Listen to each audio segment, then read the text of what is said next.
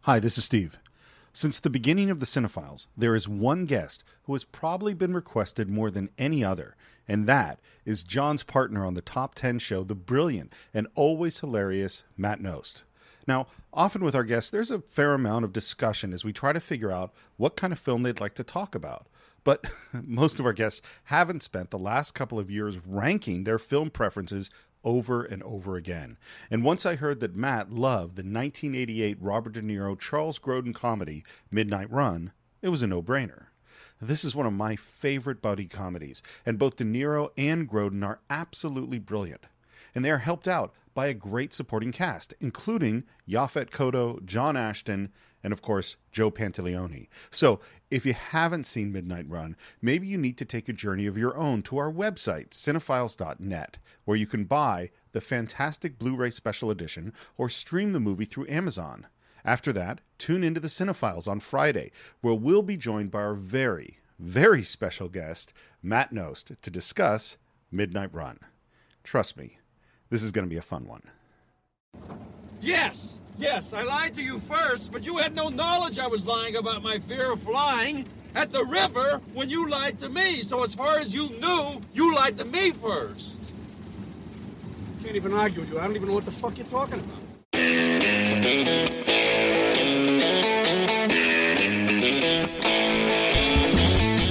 Hello and welcome once again to the Cinephiles, where each week we enter the world of a great film. We explore its themes, the history, the filmmaking, and the influence it has on us today. My name is Steve Morris. I'm a filmmaker and directing instructor in Los Angeles, California. Hello, everyone. My name is John Roca. I'm a voiceover artist, um, writer, producer, host of things over at Collider and numerous other podcasts. Uh, and I say that because Yes. we have a very special guest this Possibly our most anticipated guest of all time has been Possibly. requested since the beginning of Yes. the show. week. Numerous times. Yes, we are very, very happy to welcome from the Top 10 show, stand up comedian and team Top 10 on the Schmodown. Yes. Matt Nost, welcome to the Cinephiles. Guys, that's the best buildup I think I've had on a podcast in a very long time. It's in the top two discussion. You know, that was that was beautiful. Do you find want to out- do you want to rank your introductions like top you- the top ten introductions you've It's ever one had? of those things you only remember the best and the worst, and everything else in the middle is just kind of it fades to black eventually over time. That's a fair point. Fades into itself. Well, we're thrilled to have you on the show, and, and I have to tell you so. I have to thank you because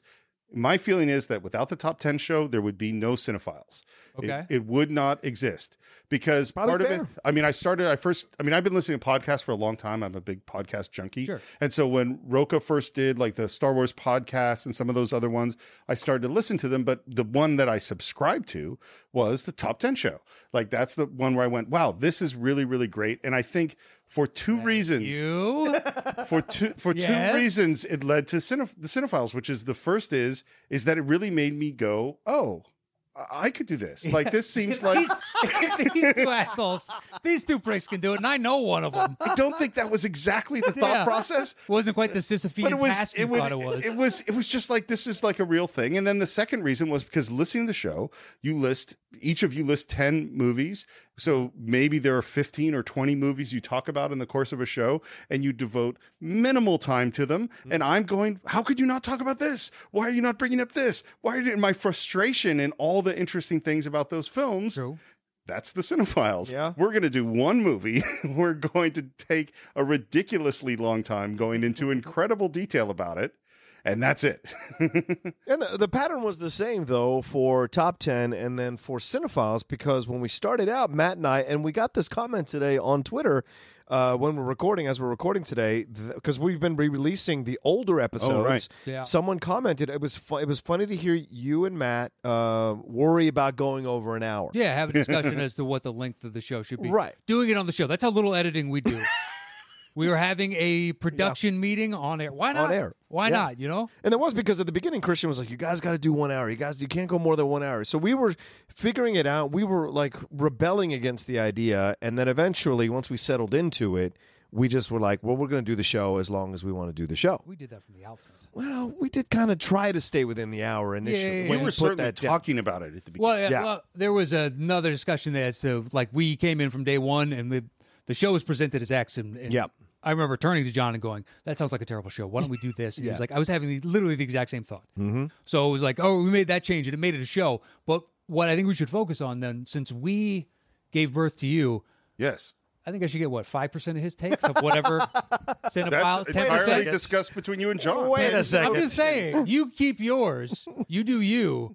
What's uh, something over there? All right, I get us- can't, I but- can't but- get into your negotiations. But but this show did the same thing. This this show initially started out. It was like An hour. an hour, and then as it Lawrence progressed, of Arabia yeah, got on the docket. yeah. as it progressed, we realized Steve and I both realized, and Steve more so than me actually, that he wanted to go methodically through the film. So what he's talking about is it spread as he became more comfortable, and I think that's happened with us too. True. we it spread out as we became more comfortable, Well, and, and- the fans responded. That's what I was to gonna the longer episodes better. is that they said over and over again more more is better Yeah. you know and we've certainly we've certainly got at some point i'm sure they're going to say stop Oh. I don't know when people are super Dude, pissed when we separate. Guy hit us up on Twitter and was like, "I could listen to you guys talk about uh, your favorite ten paint wa- wall paint like Yep. colors are." Yeah. and literally my first thought was, "I hope it never comes to that." but we just run out of everything, and it's twenty years later, and we're like, "Oh, we got to do a paint, Twenty years. paint, paint on walls." What's my favorite paint in a movie? two, two, two things occur to me on that the first is is that yes you are very charming and interesting to listen to and the second is that guy's got to get a life you know he's got It's a hell real of a problem. compliment. I'll take it. Um, So, but and it was wh- one other funny thing is that normally when we have a guest on the show, we s- we ask them, you know, what five movies would you like to do, and John and I would like to talk. But we have had the, or you certainly have the advantage, and I've had the advantage of listening to you talk about your favorite films for a few years, and I kept hearing the movie we're talking about today over and over again, which is Midnight Run. Yeah. 1988, Robert De Niro, Charles Grodin, directed by Martin Brest. This is a great movie, and it's one that I love. So it was kind of a done deal for me Yeah. to do it. Yeah, John asked and said, "Hey, what do you think of Midnight Run?" I was like, "Sure," and he's like, "Well, I mean, we could do Fletch if you wanted to." Yeah. And I was like, Midnight Run is fine. I I, I, I love Midnight. There's a million movies that I love. Yeah. It's the reason that we're all sitting in, you know, we're th- this tiny little room having a discussion about it. Tiny, and I I didn't mean that offensively. No, Just it's let you very know. hurtful. Very hurtful. It's a gorgeous house. We, I've already gushed over the amazingness of this house. No, thank you. It's a beautiful house. Oh, it's spectacular. Yeah. do you remember? Do you remember how you first saw Midnight Run? No clue. I you brought it up. I do not remember the first time that I saw it. I want to say I was probably in my late teens, early twenties. Do you think it was in the theater? Or do you think it was No, no, no. It was, so it was well out of rented. theater. Yeah, I'm, I'm 39. Yeah. This came out what 88? 88. Yeah, Something like that. Yeah, I didn't see this in the theater. Yeah. Uh, I didn't know who like Charles Grodin was until years later, kind of Mm. thing, because he was Albert Brooksian on some level. Yes. He'd done a m- a bunch of amazing stuff, and then Grodin disappeared for a while. It seemed Mm-hmm. like by his own choice, then came back and did the Beethovens and whatnot. Right. And that's what I knew him as. But I'd see him on like Letterman, and Letterman loved him. Yeah. And you're like, there's got to be a reason because Letterman is kind of cold.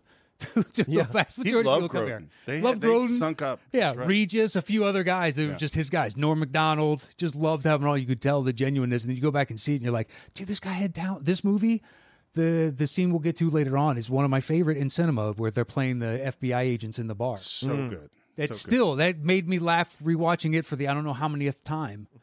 John, you remember how you first saw it? Um, I think like Matt, I probably saw it on VHS. I remember because I didn't like. Gro- I hated Grodin. His type of humor irritated the living piss out of me, and so I wasn't in a rush to see this film. And I loved it. This is like prime De Niro time. Yeah. like when Yeah. you love De Niro. And I remember loving the trailer because that that line that De Niro has when he jumps around the other side of the train. Glad to see me. That that always stuck with me, and I used it for years when I was fucking with people, uh, and so um, that always stayed with me. So then eventually, I finally broke down and I think probably rented it and then watched it, and I thoroughly enjoyed it. And when I got when I went back and like realized who the director was, this was a guy whose films I had enjoyed for quite some time without knowing that I'd enjoyed him. Because Yeah. Martin Brest did Going in Style, which I was like that movie a I- lot. That though that with um uh oh God, uh, that's George Yeah. Burns and the Sunshine Boys. Those three films on the seventies with George Burns to me are his prime as an older actor.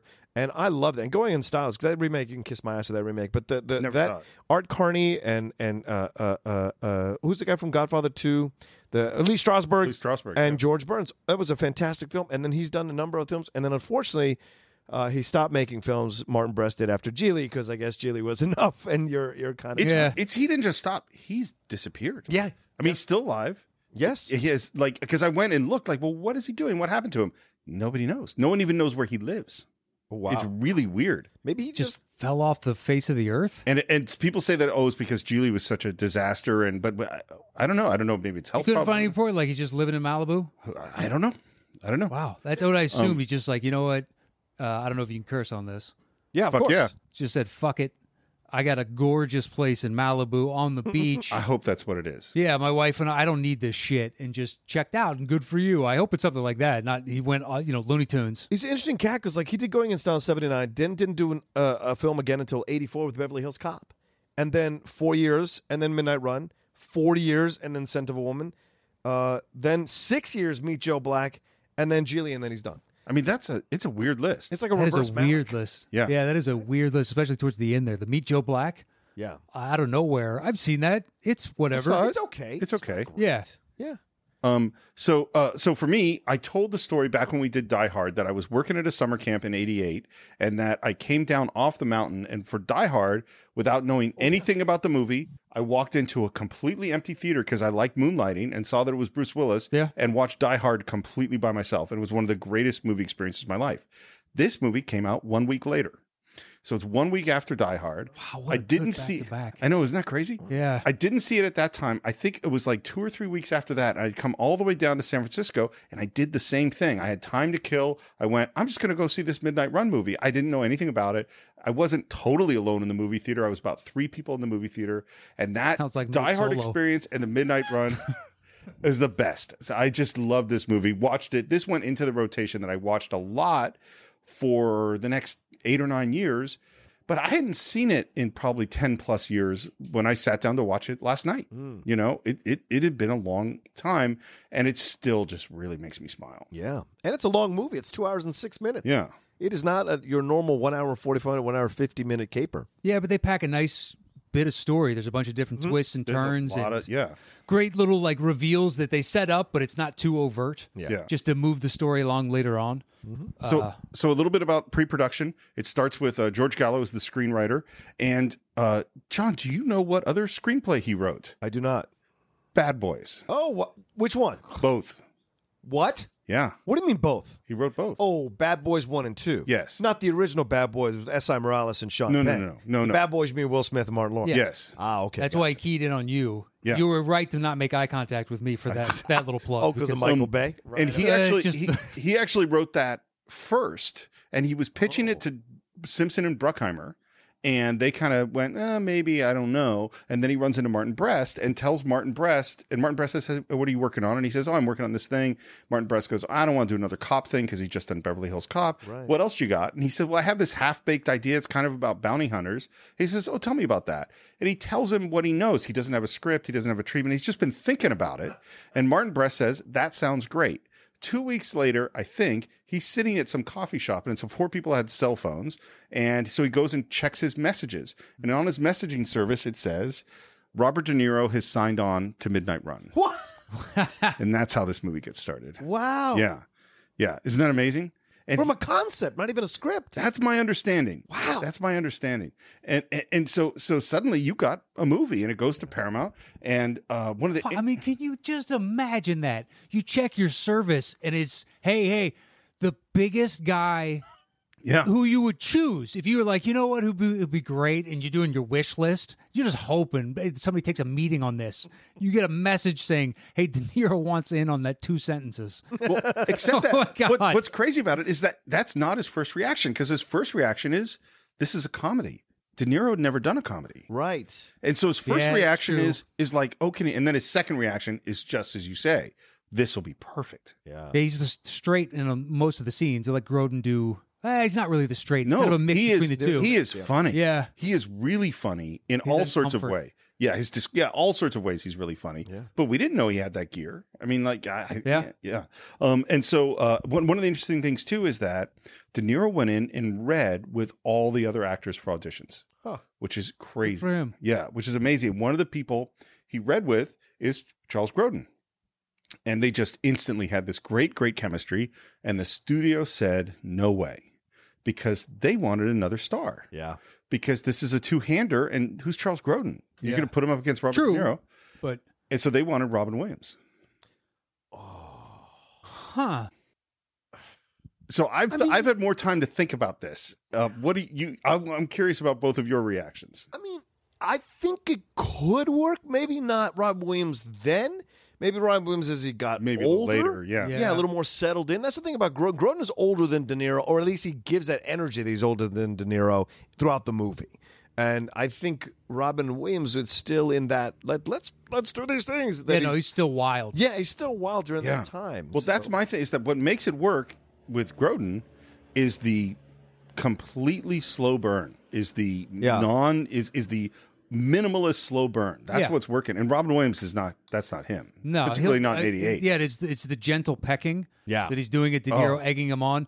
The only thing I think that potentially he could have pulled off better, and it's nothing against Groden, it's just that end scene when he uh, gives him his present, so to speak. yeah. yeah, yeah, Robin has a compassion in his eyes, but I don't know if he had harnessed it just yet. But he went to Juilliard, didn't he? yeah, yeah. something like that. So I would imagine he could pull that off. It's nothing against Groden, but I think Groden is infinitely better served or serving of the project overall. Well, yeah, w- w- Robin could have done. I mean, Moscow on the Hudson is a glimpse into what Robin can do as a dramatic actor, Yeah. and even that weird Survivors movie. Well, and even Walter like Matthau. World According to Garp. I mean, he has Right, yes, he- absolutely. He, had that gear Yeah. to some degree, but I. Well, and the other person, and this this one is even crazier. The other person Paramount wanted was Cher Cher. No, Wow, that's terrible. I hope that person got fired. because it was right Cher? after Moonstruck. She just won the Oscar, Yeah, I don't care. no, no. Yeah, I don't care. No. and, and the screenwriter's reaction was, "We can't have Robert De Niro saying I'm going to beat you in the head and stick you in the toilet or something like Yeah, that." exactly. To Cher, that doesn't it doesn't work. So so so. uh Bress goes to Groden and says, "We need you. We need you to do a screen test. We gotta we gotta prove to the studio that you can do it." And and the way that Hollywood works is that if you're going to do a screen test, well, then you have to write up a contract. You don't do the screen test until you have locked in what your pay is going to be. Wow. Um, that's how it's going to work. And so Groden says, sure, I'll do it. And he basically asked for four or five times the, the highest amount of money he's ever gotten. And, um, and the studio goes, no way. We don't want this Groden guy. You have to do Robin Williams. That's it. And Martin Brest goes to Universal, leaves Paramount, calls up Groden and says, "Listen, if you don't have to do this the screen test, will you do it for a lot less money?" And he went, "Oh yeah, sure." And they, that's why they take it to Universal, and that's how the movie gets made. How much did he get? I, it's not listed in my notes. Okay. I don't have that piece of information, and that's that's pretty much all the pre-production I have. You want to want to get into the movie? Sure. yeah. That was fascinating. I like that. It starts with uh, it starts with De Niro going into some building, goes up to pick a lock, drops something on the ground. Yeah. which is fortunate because the next thing that happens is shotgun blast goes through the door. And that dropping something on the ground saves his life. Yeah. Kicks in the door, guy's running away, goes out the uh, fire escape. He goes out the fire escape after him, gets just misses another shotgun blast. He runs down the stairs. The other guy goes down the fire escape into the alleyway. Um, he sees De Niro again, fires again, and just as he's running down the alley, a car comes up and door driver's side door opens, knocks him down, and there we have John Ashton, Marvin Dorfler. That's a great name. I love John Ashton in this movie. He is great. Yeah. Yeah, and there was this thing like, what is he going to do after Beverly Hills Cop? And of course, Martin Brest had directed him in Beverly Yeah. Hills Cop. So you have that. What's he going to do? He. This is a great role for him. Well, and he says he after Beverly Hills Cop, he was just typecast. Yeah. Mm-hmm. People just saw him as Taggart, and nobody wanted to do anything else with him. He's like, "That's not me. I'm a Yeah. character actor." Yeah. So he was thrilled to get this. Yeah, I'm sure. And this is his story about auditioning. So both he and Joey Pants say that both of them went into the auditions and knew that they had to read with De Niro. And all the other actors in the room are freaking out. Yeah. And both Pant- Pantaleone and John Ashton say, We didn't really care. John Ashton Yeah. goes into the meeting with De Niro. And immediately, Martin Brest and uh, George Gallo, screenwriter, they go, "Oh, we have to step outside for a minute," which Ashton thinks was planned. He thinks that every they did this with everyone to, to just leave him in the room with De Niro. De Niro. And they chatted, and then they, the actors come in and they're about to do the scene. And De Niro reaches over to hand something to John Ashton. Just as Ashton's about to grab it, De Niro drops it on the ground in front of him. And Ashton looks at his at De Niro, who clearly dropped it on purpose, Mm. and went, "Fuck you." And De Niro went, "Fuck you." And then they fuck you'd at each other for a while, and then they read the scene, and it was perfect. And Ashton walks out the door, and De Niro goes, "I want him." Oh wow. And apparently, he had dropped something in front of every actor, and all the other actors had said, "Here, let me get that for you, Mr. De Niro." And of course, that's not what he wanted. Yeah, no, that doesn't play into the character because there's No. a there's a commonality in what they do, but Yeah. at the same time, it's it's it, they're rats. Yeah. Just clawing at the same piece of meat. Which is exactly what you see in this scene. Back off, goddammit! I said I'm taking him, all right? All right, This guy's worth 1200 Okay, okay, Marvin. What the hell are we fighting for? We're friends. Hey, nothing personal, Jack, but fuck off, all right? Take it easy. Jesus. Marvin Dorfler is another bounty hunter, and he wants to take this guy in, and he's now got the jump on uh, De Niro's character, which is Jack Walsh. And then De Niro does this, you know, look over there. Marvin looks, he punches in the face, steals the car, grabs the guy, says thanks for the car, and cue music, cue titles. We are off onto Midnight Run.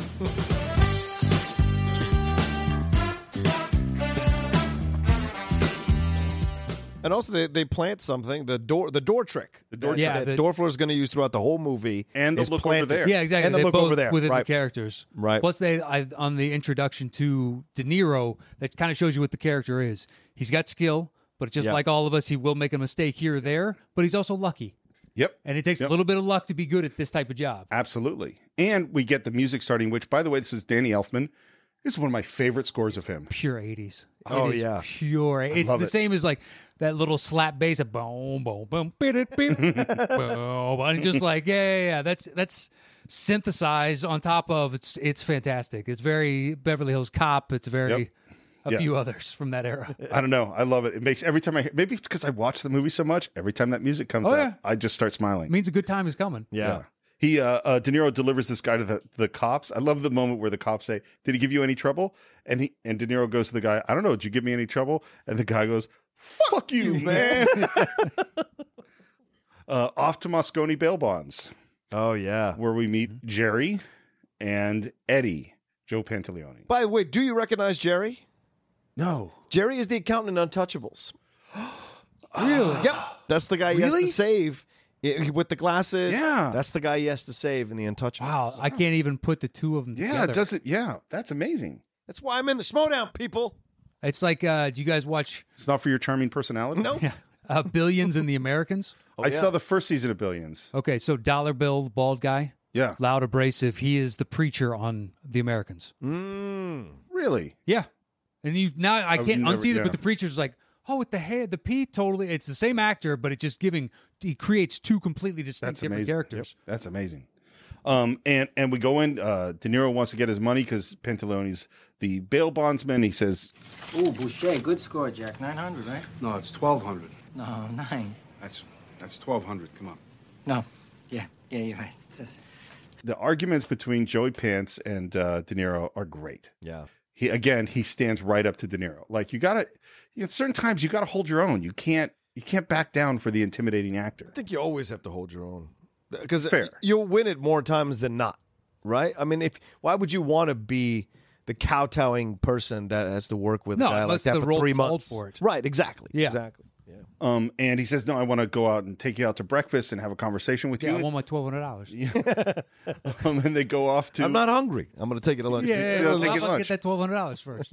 well, yeah, I'm not good for it. Uh, That's the other thing with Panther. Yeah. Every time he comes back in Yeah. the frame, I never trusted that guy. Just like he's always just keeps squirming around to survive. He's a certain kind of character. Yeah. Yeah. Uh, and they go off to, it's so funny because they went off to this place. I remember living in the Bay Area and looking at this weird place they were eating at and going, what is that place? And I lived in LA for 10 years before I found it, you know, and it's Grand Central Market, which is now, Oh yeah. it's now like the hip, hottest, coolest, yeah, I've all been the, down there like five times. Yeah. Yeah, times to eat. That- It's a that's cool where they little are. place downtown. Yeah. Uh, and they start to have a conversation where uh, Eddie asks uh, Jack if he knows about uh, Jonathan Mardukas, the Duke. And of course, Jack knows about him. He's the accountant for the, who embezzled a whole bunch of money from Jimmy Serrano, who's a big mob guy. He gave it to charity, uh, and we get a really cool, important plant, which is Isn't Serrano the guy that ran you out of Chicago when he was running things back then? He didn't run me out. Yeah, right, right, right. You give up being a cop to do this shit.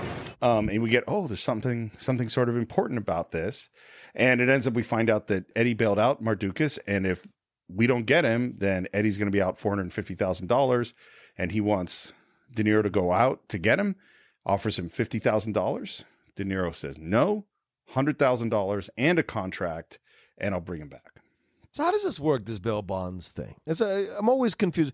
Why are wait they? you've paying... never had to do a bail bond No, I've never had to.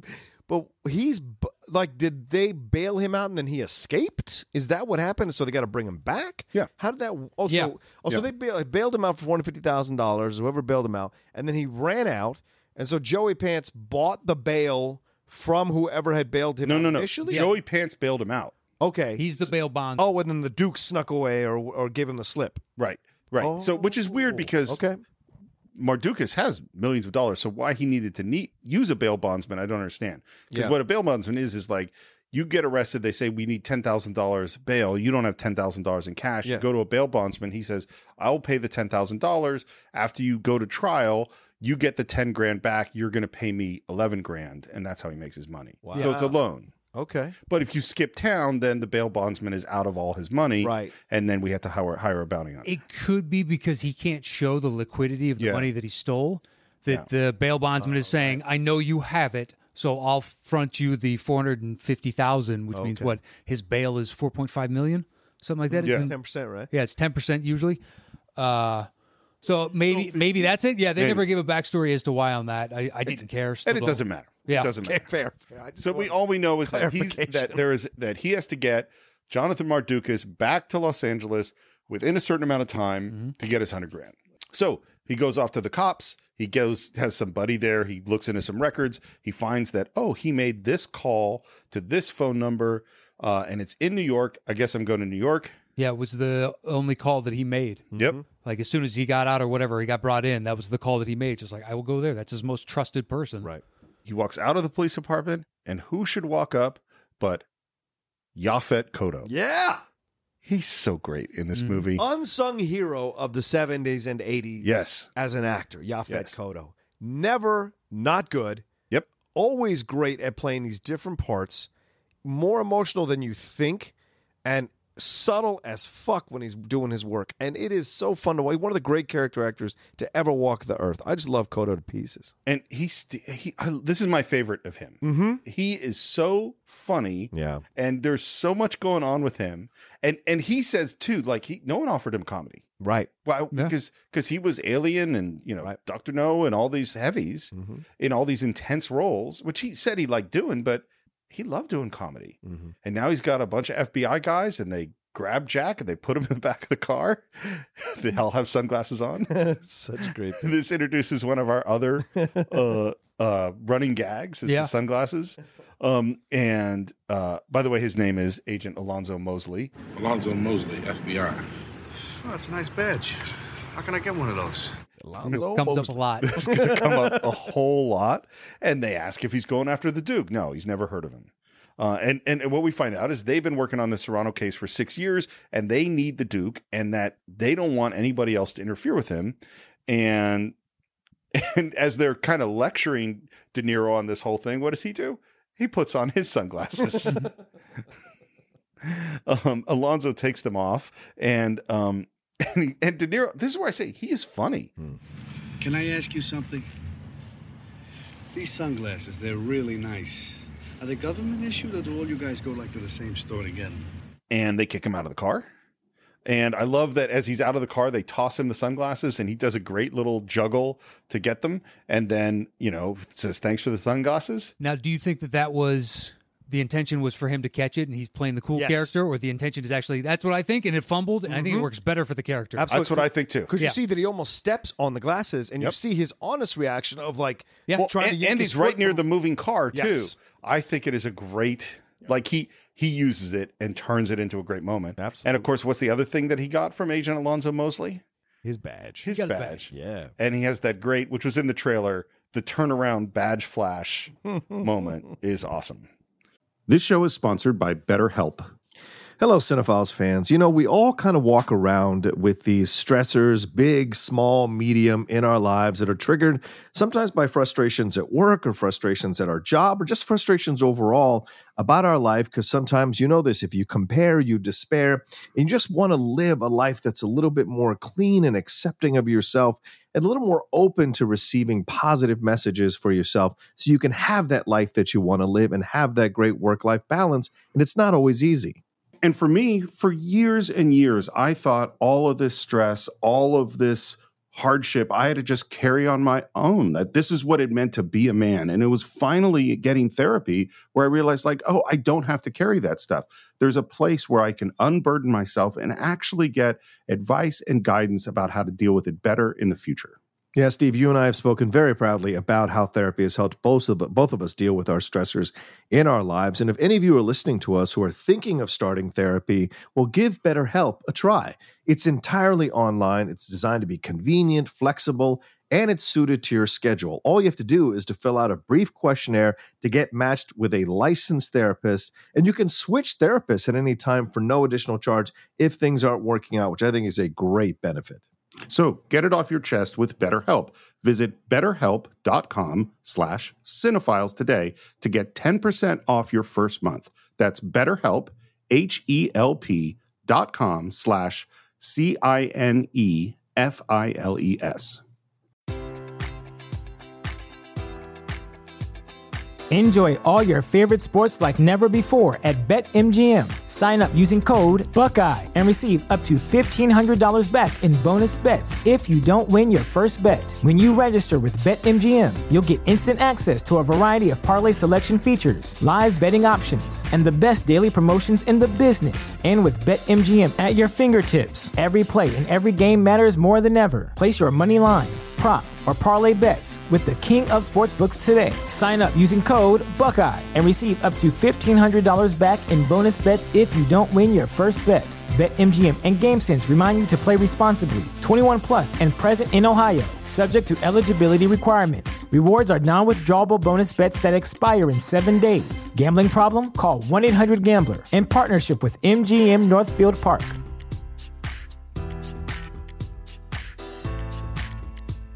He gets on a plane. What's he doing?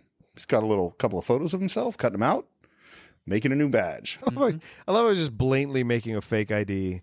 An FBI on a plane ID. FBI in front of a kid, and like stewardesses could be walking by, but Well, it and doesn't. the matter. kid is watching the whole thing, and finally he shows it to the kid. The kid's like, oh, I think it looks fine. Yeah, you did a good job. Yeah, nice work. Uh, he gets to the airport, you know, makes a couple calls, gets an address, and then he some some wise guys come up. I'll make it short and sweet. The people I work for, really interested in your visit here. yeah, who are the people you work for? No friend of yours from the Chicago days. These two guys, these two morons, Tony and Joey, and and they, you know, and what we get is, you know, Jimmy Serrano is interested in these guys. You get a million dollars to turn the Duke into Jimmy Serrano. What's fascinating about this movie is that you have point people in every uh, organization that's involved here, and then two Yeah. idiots. Yes. Because you have De Niro is the bail bondsman, then you have Pants and Ashton, who in essence are the two idiots. Yafet Koto, he has two idiot FBI guys who are behind him, helping him the bald dude and the other dude with the curly brown hair. Yeah. And in this situation as well, you have Dennis Farina, and then you have these two idiots bumbling around trying to do things. So that's what helps the comedy is that you have this, these tent poles, and then you have everyone else around acting the fool, and it helps you to stay not too serious throughout the whole movie. Yeah, it's great. It also gives gravity to those people that are above them. Yes, yes. So when they do finally interact with characters, there's weight within those scenes. Yeah. So you actually you, you fear them a little bit as opposed to the two bubbling idiots where they're.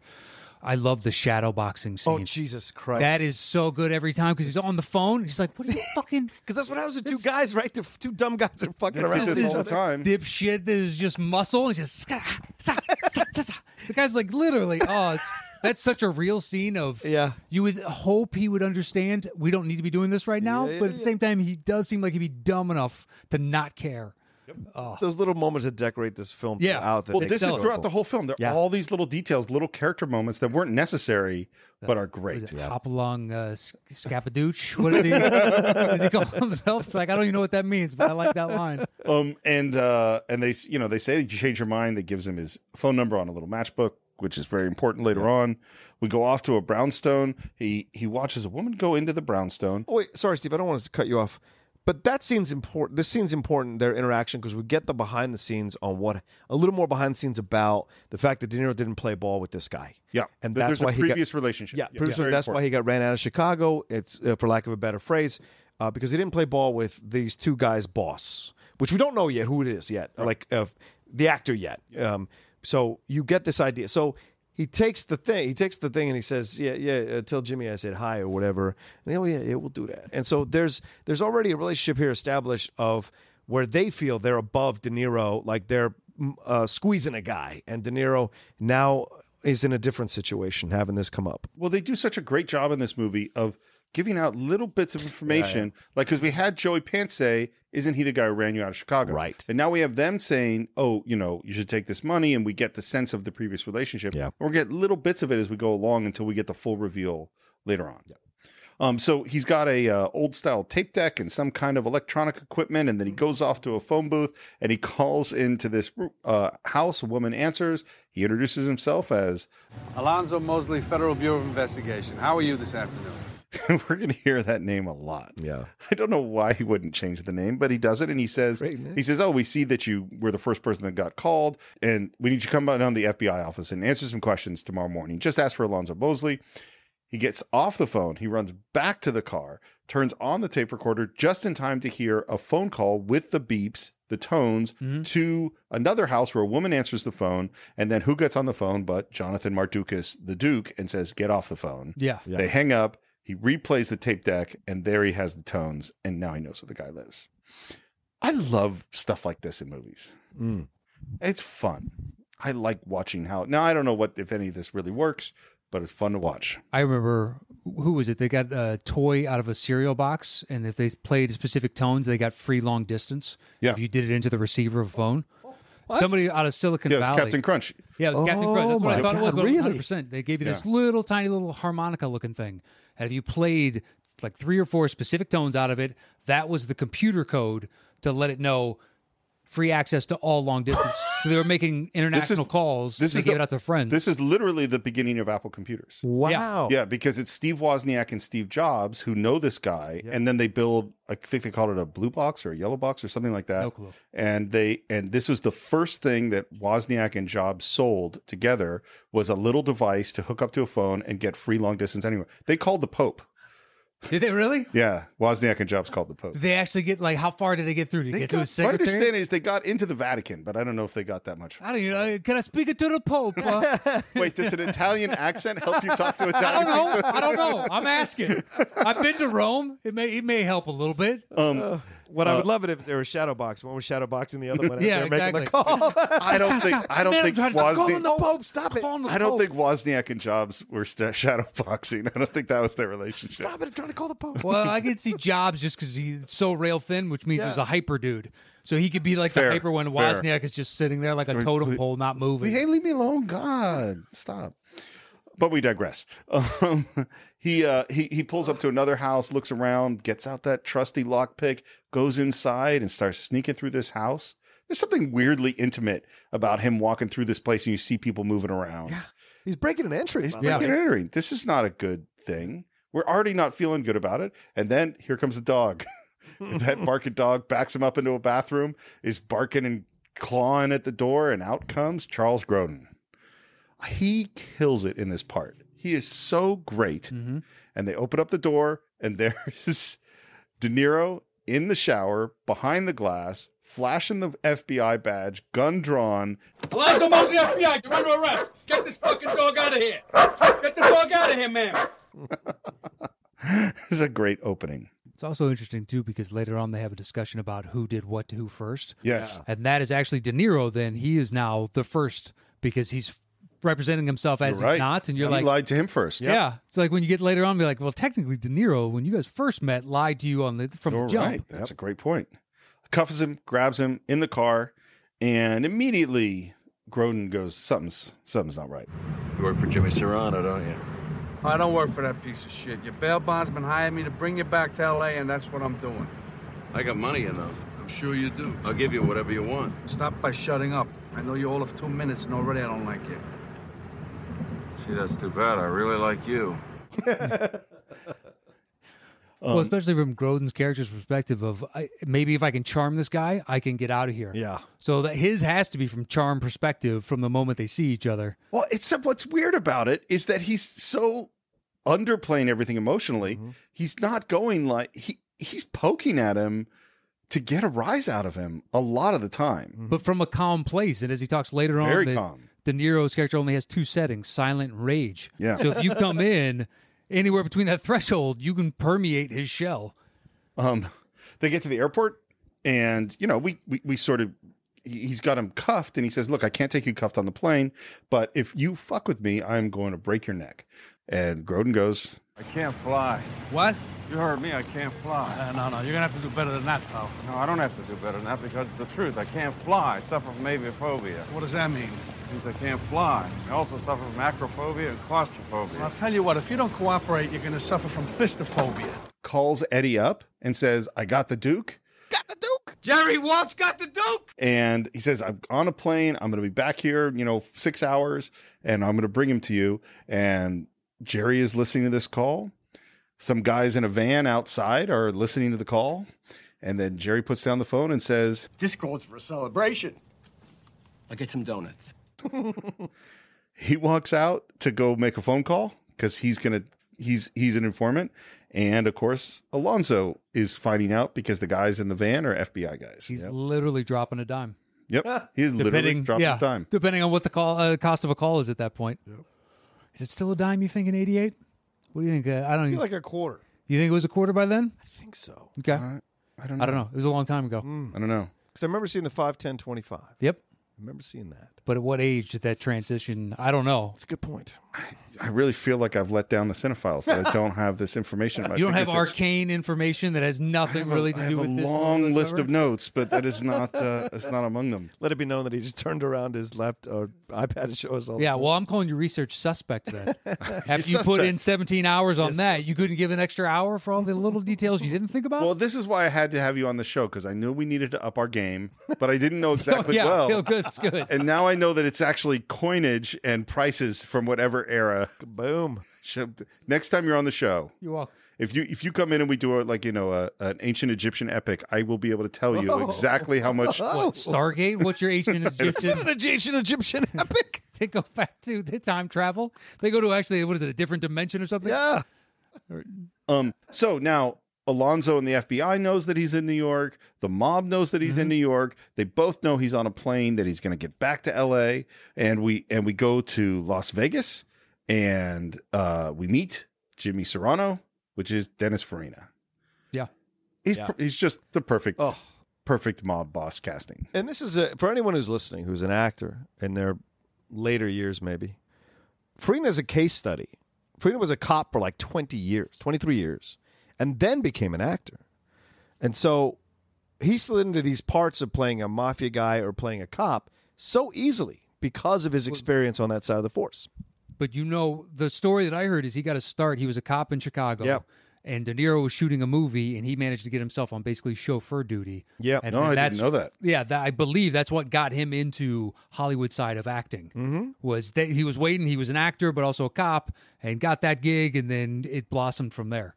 So the fact that they're working all these years later, I believe that's the story. Yes. it makes it That's awesome. their, their scenes even all that much better, especially uh, the the closing ones in the airport. And the airport is great. Yeah, and they just you can see like, look, I believed in you back then. You're holding your own in this scene. Like you're an amazing actor. It's it's incredible to watch. Yeah. And they really and they really wanted him, and he was making a crime story at the time, Oh, I the love TV that. show. God damn it, I, I never love wa- I that never show. watched it. What? Yeah. Oh man, Michael Mann produced. Crime Story was fantastic. Farina is the, is is a Vegas cop in the fifties trying to track down this Vegas gangster.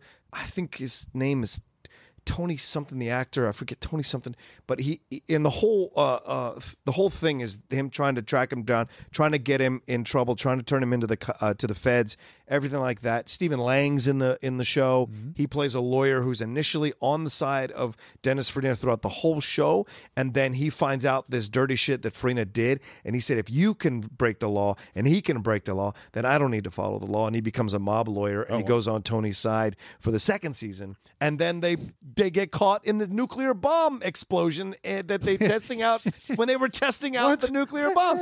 It is such an insanely awesome, crazy show, but and it's and it uh, did the song uh, "Runaway" from Del Shannon. They Oh, used yeah. that as the theme song. It's a great Michael Mann TV show. That's all I'll tell you.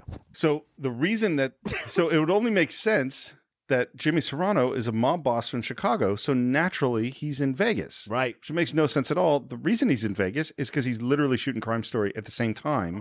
And the only way they could get him was to film Midnight Run, his parts in Vegas. Totally makes sense. I always just took it as he was He's- formerly in yeah. Chicago. Now basically we need to run shit in Yeah. Vegas. That's what So I always it took got it as too. shifted. Yeah. It made perfect sense, but no, it's actually just because of production.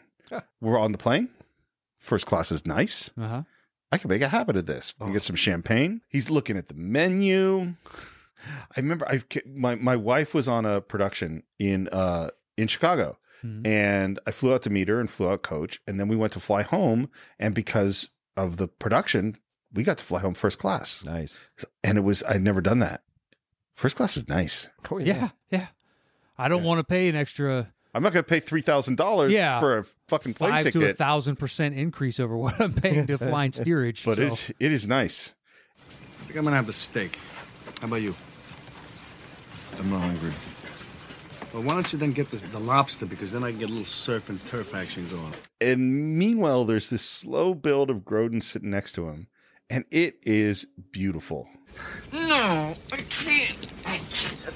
No, no, no, I can't. Just relax. I can't. All right. Just relax. Yeah, yeah, What did I yeah, tell you? You Don't pull that shit on me. No, no, no, no, no, no, no. I'm telling you, I'm telling you. I can't do it. I can't do it. I can't do it. No, Get over it. I can't. These things go down. All right. These things go down. They go. All right. It's Just too sit. big. It's too big. It, it can't go up. It's my favorite scene in the movie. It really is. The slow progression of his of his as we find out later in the film, fake being unsettled by being on the plane the flight. It's just genius. It's absolute genius because he doesn't overdo it. it it's so believable and so funny in the way everyone is reacting to it. And he's just, I can't, I can't, I can't, I can't. And he's he's almost holding on to De Niro like, "You- you've got to help me. You don't understand. So it isn't like overly done. No, so the it is people watching it are beautiful. like, geez, this is really happening. You know, it's so brilliant. These things go down. These things go down. Yeah. Go down. Ah, it's amazing. The captain comes down and and he flashes his FBI, you know, Yeah. badge and like this guy's my prisoner. Says I'm Alonzo Mosley, of course. And and the captain's like, you can't take a prisoner who doesn't want to fly on this plane. I wonder if that's true. I don't. I can't imagine they have a choice in the matter. I would imagine it's true because you unsettle the passengers if you have someone who can't fly because they freak out. Give give him some volume. Well, Like, I guess. But isn't that some- violating his civil rights to sedate him? I don't know. I saw. Con- I, it Listen, didn't- I don't know. I'm not it didn't saying seem you're wrong, to just be an saying- issue on Con Air. I mean, well, that's- those are already convicted criminals. This guy is still, uh, you Oh, know. I see. Yeah. So it's when he's still not fully through the legal. Right, system. Yeah, yeah, Okay. Glad we figured that out. Well, Um, he's going to be a. I guess they have him on trial, but the FBI wants to flip him, right? To use him to you know be a stoolie Well, against and the this, mob boss. And this so- is the thing that you know the the moral uh, problems with what De Niro is doing is huge, which is that the FBI wants to flip him and make him in witness protection because let's because this is the key to part of the key of the movie is what the Duke did was a heroic thing. Yeah. And De Niro knows that he's bringing him back to at least put him in jail and that people want to kill him. And so what he's doing is very questionable in lots of ways. Um, and we'll get more into that as we go into the movie. Yeah. Yeah. But right now we're going into Grand Central Station because we're going to take a train, barrel, barrel, barrel. which which Groden is like, I love riding the train. yeah, I know. What are you smiling? He's got that smirk. we get onto the train, and uh, the Duke is very happy to see. Oh, we got a nice double room. This is really nice. And he and De Niro leads him back to the bathroom, puts him in, handcuffs him to the inside the bathroom, and says, So, this is my room and that's your room. Good night. I just the thereafter when he's pleading his case. Yeah. There's no air. There's no ventilation in here. I told you I was claustrophobic. Come on. What do you think I'm gonna do? Jump off a train moving 90 miles an hour? Jack? Jack? That's what kills me about that. It just eventually it's like ah, it's it's worth more to me to get him out here and shut him up as opposed to just keeping him in a separate little you know cubicle. "Well, this is the thing with what Groden did with this character is it's this monotone Jack." Jack. You know, I'd be surprised if he like figured out that it was the Chinese water torture technique because it's Totally. eventually it's just the water, and you're just like, I can't do it anymore. It just like, slowly, slowly wearing you down. well, it would it would pivot too, so it would be that, and then it turned to nice, Yeah. and then he turned back to that and be like, "I'm sure this violates some sort of ACLU thing, Jack. Come on, what do we, you know? Yeah. it'll pivot back and just keep going. It's it's relentless, and Yeah. it'll just drive him nuts eventually. Yeah, it must be tough to be married to him. that is not a guy like you want a marital fight with. That seems really Honey. difficult. Honey. Don't you think you should be putting that over there? honey. Oh, he's just passive aggressive, nonstop. that seems to be his main. I'm amazed his he's still go-to married. technique.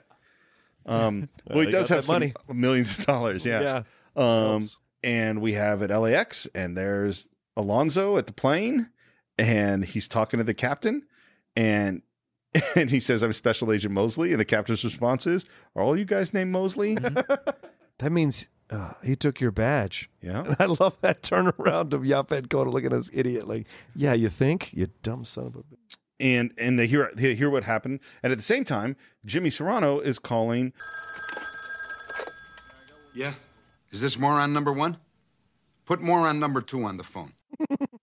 which is really how I think of those two guys. I had to look up that they're named to- Tony and Joey. Yeah. but to me, they're just more on number one. Tweedledee one. and Tweedledum. Yeah. Um, and I love Farina has all of these great lines like, You and that other dummy better start getting more personally involved in your work, or I'm going to stab you through the heart with a fucking pencil. Do you understand me? to, and then and then Joey, which is sort of the dumber of the two morons, goes, goes he ain't mad at me, is he, Tony? Yeah. Well, I mean, that's where the, the two of them, which, which you brought up before, being the underlings, and whatnot, they, they inject humor into so many different spots that it helps move the movie along, too. It doesn't drag it down, it gets too serious, or, you know, it, it gives it a nice even keel throughout. Yeah. back in the uh, in the sleeper car, Jack has now got a little notepad and he's doing something on it. And the Duke asks him, "What are you doing? Arithmetic? What for?"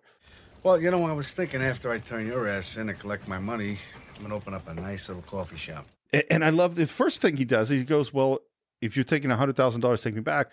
Will you take two hundred thousand dollars to let me go?"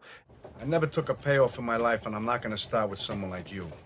And there's a long pause, and then and then the Duke goes, "A restaurant is a very tricky business."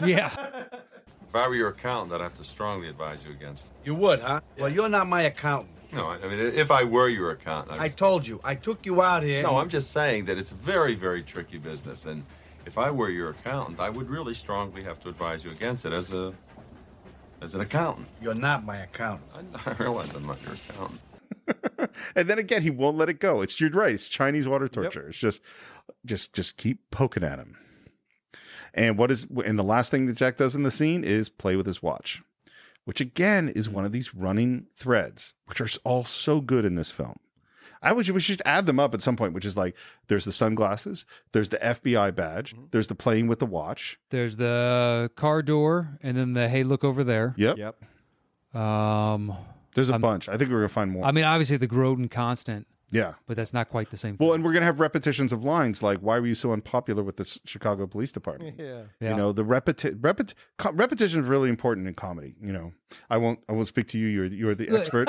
it's utterly subjective, so sometimes it works. You can play by the rules, and sometimes the rules fail you because Sure. maybe the joke sucks. well, because it has to actually be funny. That's the other part. of Yeah, it. and then that in and of itself is, is subjective because some people find things that funny, and you, all of us sit there and go, "I don't know what you're fucking talking about." Like that is that is terrible. Eddie, however, is also upset that they missed the plane, and so his response is, "We should bring in Marvin."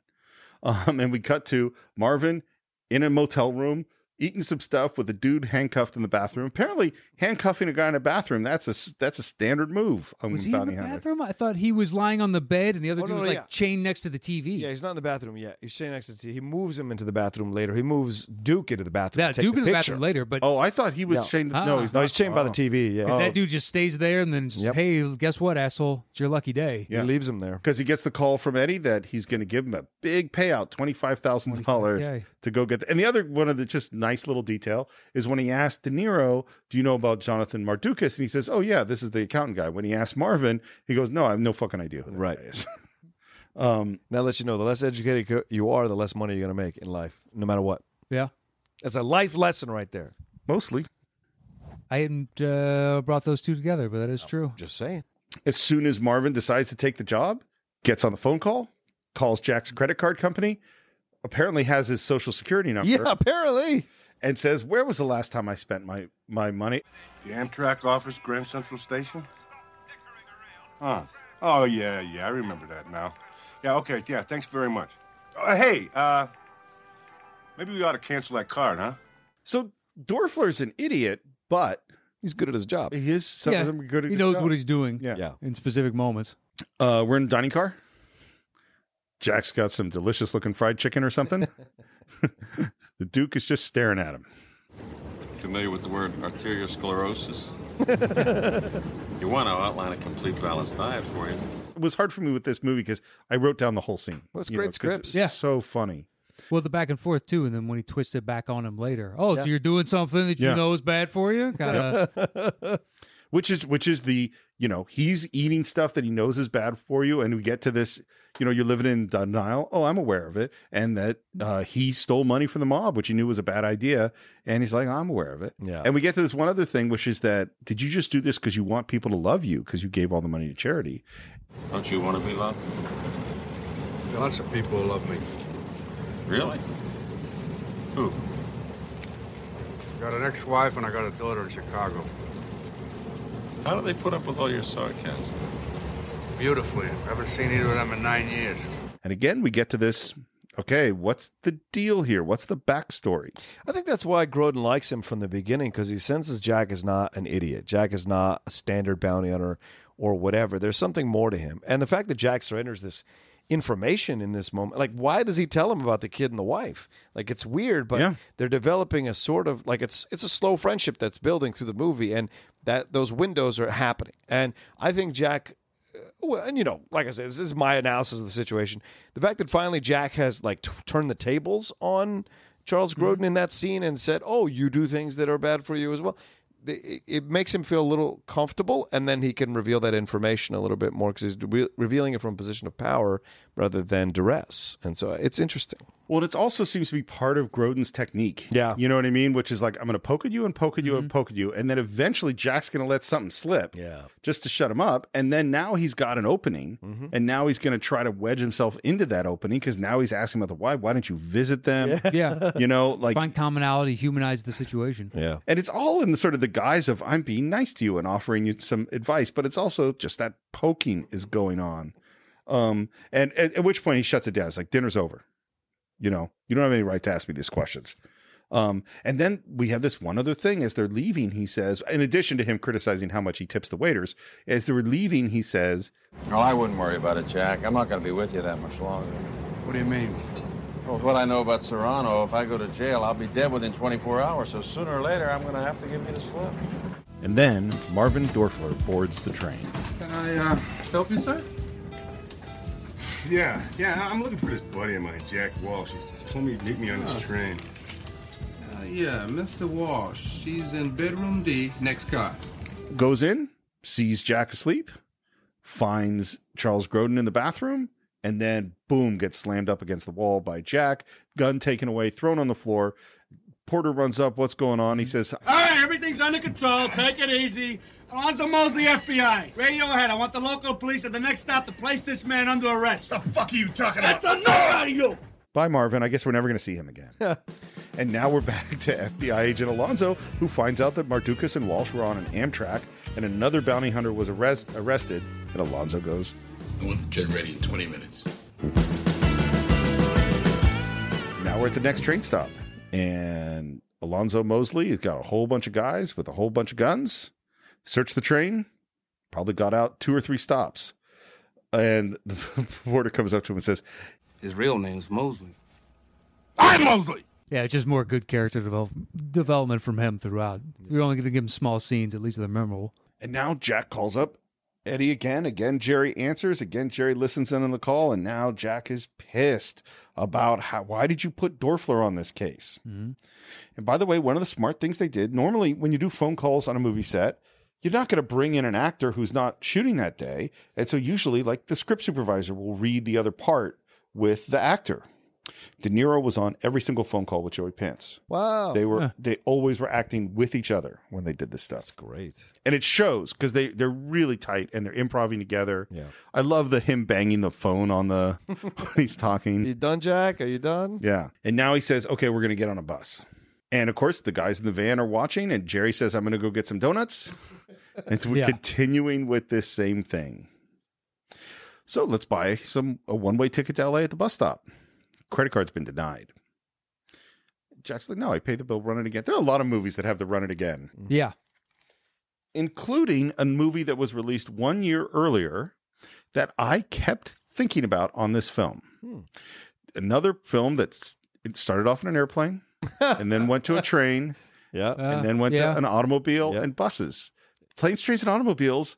There's a lot of similarities with this movie. And the score is similar as well. Yep. Those, those brow, brow moments that are there. Yeah. And you have these two characters from different Yeah. backgrounds who are eventually going to kind of work together on some level and they're going to, you know, everything they're going to lose everything as they fight their way across. I mean, it's it was really weird. Interesting. I mean, they're not the same, but but it's like they're 1 year apart. Yeah. And they have a lot of similarities.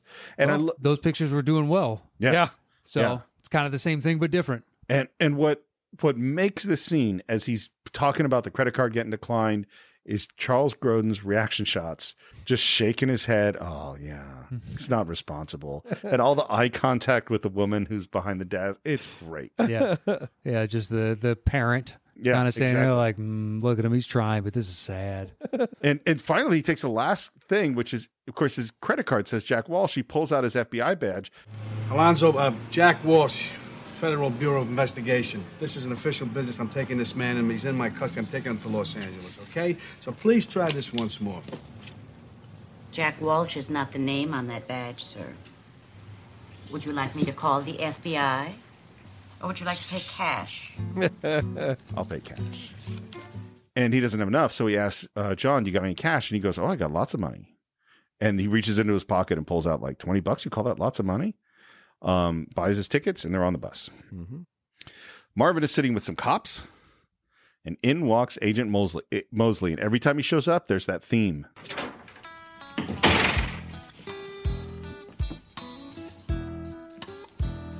Walks in, takes a cigarette from, takes his pack of cigarettes, lights a cigarette, pockets the pack. Yeah, straight up too. Yep. Like, that was a full on. I used to smoke, and I couldn't imagine sitting there watching. Hey, hey, what are you doing with that? just like lighter is one thing that Yeah. happens all the time. People snake lighters, but just to take the To take the whole cigarettes, pack. not even flinch, just puts it right in his pocket like he does this to all the people he works with. And this is another running gag. Um, and he asks what he knows about Walsh, and now we're back on the bus. Jack is smoking on the bus. One of, that was one of the weird things watching the movie. We're Yeah. smoking on the plane, Right. We're smoking, on Smoking the bus. everywhere. We're smoking everywhere. Yeah, waiting in line to buy tickets, Yep. smoking. We're just smoking cigarettes. Forget. Yeah. I know. I remember when the band was coming, and I thought it was crazy. and I didn't even smoke at that point. I'd given it up, and I was like, "Ah, you smoke at a bar." Yeah. And now I can't imagine Yeah. going to like a theater or friggin' Arby's that used to have little ashtrays. Oh yeah. Yeah, just ridiculous. Well, and and and your car had obviously had an ashtray. Yeah. And it was funny, like when I go to places of like be in Vegas or something where they do allow smoking, I'm like, it's terrible. Mm-hmm. It stinks. You Um, smell like it the next day. yep. It's like it's all there, but I don't know. It ages you. And, and the Duke has some problems with the smoking. Why are you doing this? Cigarettes are killers. Put it out. Again, he's poking at him. Put it out. Yeah, Yeah. put it out. Put it out. And I love that there's a moment where it looks like he's putting it out. He doesn't put it out. I thought you were No, putting no. it out. No. Yeah. It's No. perfect. And then if it's not poking about the cigarettes, he goes, you know, when we change buses in Chicago, why don't you look up your wife and your dog? It'll be good for you. Why don't you mind your own business? And again, he de- he gets poked and he poked and he reveals a little bit more. Why? Uh, Just to get you off my back, I'll tell you why. She married a police lieutenant, and I'm not very popular with the Chicago Police Department, okay? Why aren't you popular with Chicago Police now, Uh, that's a whole Department? other. What do we know each other? Get, what do- take- Why? Why? And he's going to ask that question over and over. Why aren't you popular with Chicago Police That's Department? something that really doesn't concern you. She hurt you, Janet? Yeah. And I love this. I'm sorry. What are you sorry about? I'm sorry you're hurt. I'm not hurt. You just said you were hurt. I'm not hurt. You just said you were I hurt. didn't say I was hurt. You said I was I hurt. asked you if you were hurt, and you said, yeah, I'm hurt. That's because you you made me say. You're starting to put words in my mouth. Jack, you're a grown man. You have control over your own words. You're goddamn right I do. So here come two words for you. Shut the fuck up. That's a perfectly constructed joke. and then, of course, because uh, Yaphet Koto is always one step behind, he finds out that Walsh is on the bus. They say we're going to let Marvin go, um, and then we're still on the bus. And now he's talking about chest X-rays and secondhand smoke. And again, he asks, "Why aren't you popular with the Chicago Police Department?" Uh, we're back in Vegas with Jimmy Serrano, and he gets vis- visited by Sydney. Philip Baker Hall. Who's great and, has, and obviously has some concern about what's going Yeah. on with the Duke. He's the mob lawyer. But Serrano's like, everything's taken care of. We're all good because the bus is pulling into the station and a whole bunch of snipers are setting up to take it out. Um, and the FBI pulls up um, just as people are starting to come out of the bus. And out come Jack and the Duke. And Alonzo goes, Remember me? And he puts on those sunglasses. He's, Hey, oh, Agent Foster Grant. Do they still have Foster Grant glasses? I don't think so. Oh, Oh, I don't think that's a brand. No, I think that Um, died a long time ago. So and, and then those snipers, man, they open fire. Yeah, that was weird. That was It- a weird thing, right? yeah, it doesn't make sense when you watch it. You're like, at that point, all of you can turn, like, walk away, and no one's going to be upset with you. Why I do mean, you there's fire? like 50 cops here. yeah, why is this a suicide mission? Well, and and they're shitty snipers. Yeah, I mean, they're like, oh yeah, they hit like, no one, Especially when the FBI just opens up and they have revolvers, and like Yeah. three of those dudes Yeah. die. Yeah. But it does create enough of a distraction for Jack and the Duke to to run away, goes over a, a wall, starts dragging him away, and Jack jumps into Al- Alonzo's actual car, Mm-hmm. puts on the siren, and they drive away. And in the car, you know, first of all, there's the, the Duke realizes that those are Serrano's people and they're trying to kill him. And then he sees some paperwork and he sees that, wait, Alonzo has a bug on Eddie's phone. And that's how the FBI has been figuring out where they're going leaves the glasses on the steering wheel. Again, we get the sunglasses joke. Um, and now one our morons get to call Jimmy and tell him they did, that it didn't happen. And this is the scene you were talking about with the shadow boxing. Yeah. that is just so great. Yeah, because they're like, oh, it all went to hell. The one guy is like, everything went nuts, and the other guy is literally just, it's that's, it's such good comedy, and guy hardly says a word. Yep. And now we're back to Jack's wife's house. I can't believe this. I haven't seen either of them in nine years. The first thing out of my mouth is gonna be, can I borrow a few hundred bucks? I have a feeling this is going to be very good for you. Person that answers the first is a kid, Who are you guys? I'm your mother's ex-husband. and of course we- now we find out that they're on the news. She knows about him. He's in big trouble, and he comes inside and he says, "I want to borrow some money." Um, and the kid is looking at Charles Grodin and goes, "You don't look much like a criminal. I'm a white collar criminal." Yeah, it's a great little aside line. It's great. Um, the actress here does a really nice job. She's great. It's one. It's literally one scene. Yeah, and, and she her does and a the, really- the little girl that's Oh, yeah. about to Yeah, come, yeah. she's The excellent girl's too. great. Yeah, Um, yeah, because and, and it's like Ted, who's the lieutenant, is going to come home, was now a captain, and now we hear more. It's like, oh well, I'm sorry, I don't have enough money to bribe him right now. We get a sense of which really makes me wonder about what is this story? Yeah, like she left Jack to marry a guy that was on the take, and did she know? And what did? And how did all this happen? Yeah, they took it for Jack had to split town, yeah, and she had to stay for whatever reason, Right. and was forced to live there and raise their their daughter. And this guy was making good money. He was on the fast track. He was going up. It provides security. Yep. Everybody else is on the take, and we all know it. So why don't you? It is Chicago, for Christ's sakes. Yeah. And the balance is great, which is that she doesn't want to be lectured by him, but she is sympathetic with him and Mm-hmm. he does want to be nice to her, but he is also angry at her and they're both kind of trying to make it through this and then of course in wants the daughter. And this scene with the daughter is great. So good. This is where you see I mean, I don't know if you're f- aware of the fact that De Niro is a really good actor. Yeah. Yeah. He's good. This is what cemented it for you. this is when you finally went. This guy's got something. I think he's got some talent here. You know, I saw him in some other things earlier, but this is Yeah, I this is don't next level right here. Um they have a really nice scene. Denise, you got so big. And I can't I mean I just think about like you left your kid, you haven't seen your kid for know. nine years. Well, this is what's interesting about acting too. Like this scene, that little girl is fantastic. Mm-hmm. She did maybe one or two movies after, and then never again. I couldn't place her. What were the other two No, movies? You uh, know, No, not at all. I, I was looking it up when I was watching the movie, and and she she was heralded out of Broadway. She'd won really? a drama. She'd been uh, an- uh, nominated for Drama Desk Awards at 15 years old. The wife who plays the wife, she's been working steadily ever since. It gets two or three episodes every year on shows. So I was watching how I was like looking these people's IMDb up because I'm always amazed that people come in and do a solid, great work in these small little scenes with not a lot of time on screen. That Yeah. yet they help to humanize the care the main character so well Yet they don't go on to do these things over and over and over again. And I always wonder about their stories. And so I- it's my own thing. That that ending between the two of them when they're outside Hmm. Yeah, the car with the and really she nice brings him babysitting money. Yeah, she brings him the money, and now knowing, having seen the full arc of the movie, and to see his refusal of it, you can see the pain within Yeah. him, and she doesn't understand why I had to leave. I was forced out. It was for your own safety. Yeah, you're too young to understand that. I can't take your money. Like God, I love you for the fact that you're so giving right now because your only worldview is I left Yeah. and I'm a shitty person. Right. And you're not wrong. You just don't know the full scope of the Right. situation here. And they carry that out like because I missed that the first time because you don't understand the subtext until the reveal later on. So Right. watching it a second time, you're like, man, that's some fucking great acting right there. It really is. Yeah. Isn't much. About $180 babysitting money. Sweetheart, I can't. it. I can't. Please. I can't. I can't, sweetheart.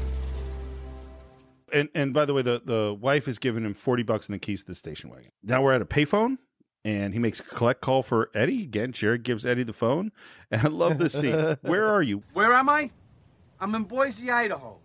No, no, no, wait a minute. I'm in Anchorage, Alaska. No, no, no, wait. I'm in Casper, Wyoming. I'm in the lobby of a Howard Johnson's and I'm wearing a pink carnation. And Eddie's going like, "What are you talking about?" He goes, "No, I'm talking to those other guys. They're, let me describe them. They're a couple of guys in a van, and they're constipated, and they smell of coffee, and they got lots of bo, and they've been sitting in the same place.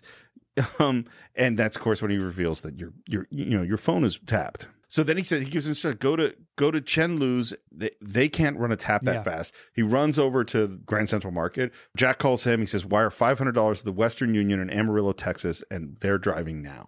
Of course, then who does Eddie tell to wire the money? But he tells Jerry, who we know is selling him out to the mob. Right. So Yeah. we know the Amarillo news is going to go around real quick. And of course, we tell Dorfler to let's get Marvin Dorfler down there too. We're on the road. 96 bottles of beer on the wall. 96 bottles of beer on the wall. Ba ba boom. Ba da da da da da da da da boom. Nine. 93 bottles of beer on the wall. Have you ever sung 99 bottles of beer on the wall on a road trip? No. Yeah. Really? In, yeah. In um, Catholic, the CYO stuff, you'd take those trips, you would do that in the buses. It was the worst. Uh, I love it. What Catholics? They still have a drinking song. I'm Catholic, so makes a lot of sense. You know. You know, you know. yeah. What- It's, it's what- weird. There's a lot of impermissible things in Catholicism, but drunkenness. Nah, that's not really one of them. What number did you get to? Well, we would. I remember going over what starting over again. Like, I, oh my god, Oh yeah, these trips would last quite some time. We sang it on like Boy Scout trips. yeah, that's what I'm talking about. But we only got to like 85. oh, jeez, Like- where were you going? Because the novelty No, wears off. because the song is boring and stupid. Oh well, sure. Oh, I see what you're saying. You mean where you'd stop? We'd stop. Oh no, they wouldn't let us Yeah, I- stop. Oh yeah. Oh no. Oh my God! After we finished, we got down to none left. Yeah. If they went, hey, ninety nine, Yes, Italy," that's I'd be exactly what happened. Searching for a gun that doesn't exist. Oh my God! Let's just jump out that. You're looking Yeah. at that e- emergency window thing on the bus. It's like I can't do this again. yeah, you're gonna have like repetitive stress syndrome from just banging your head against the glass.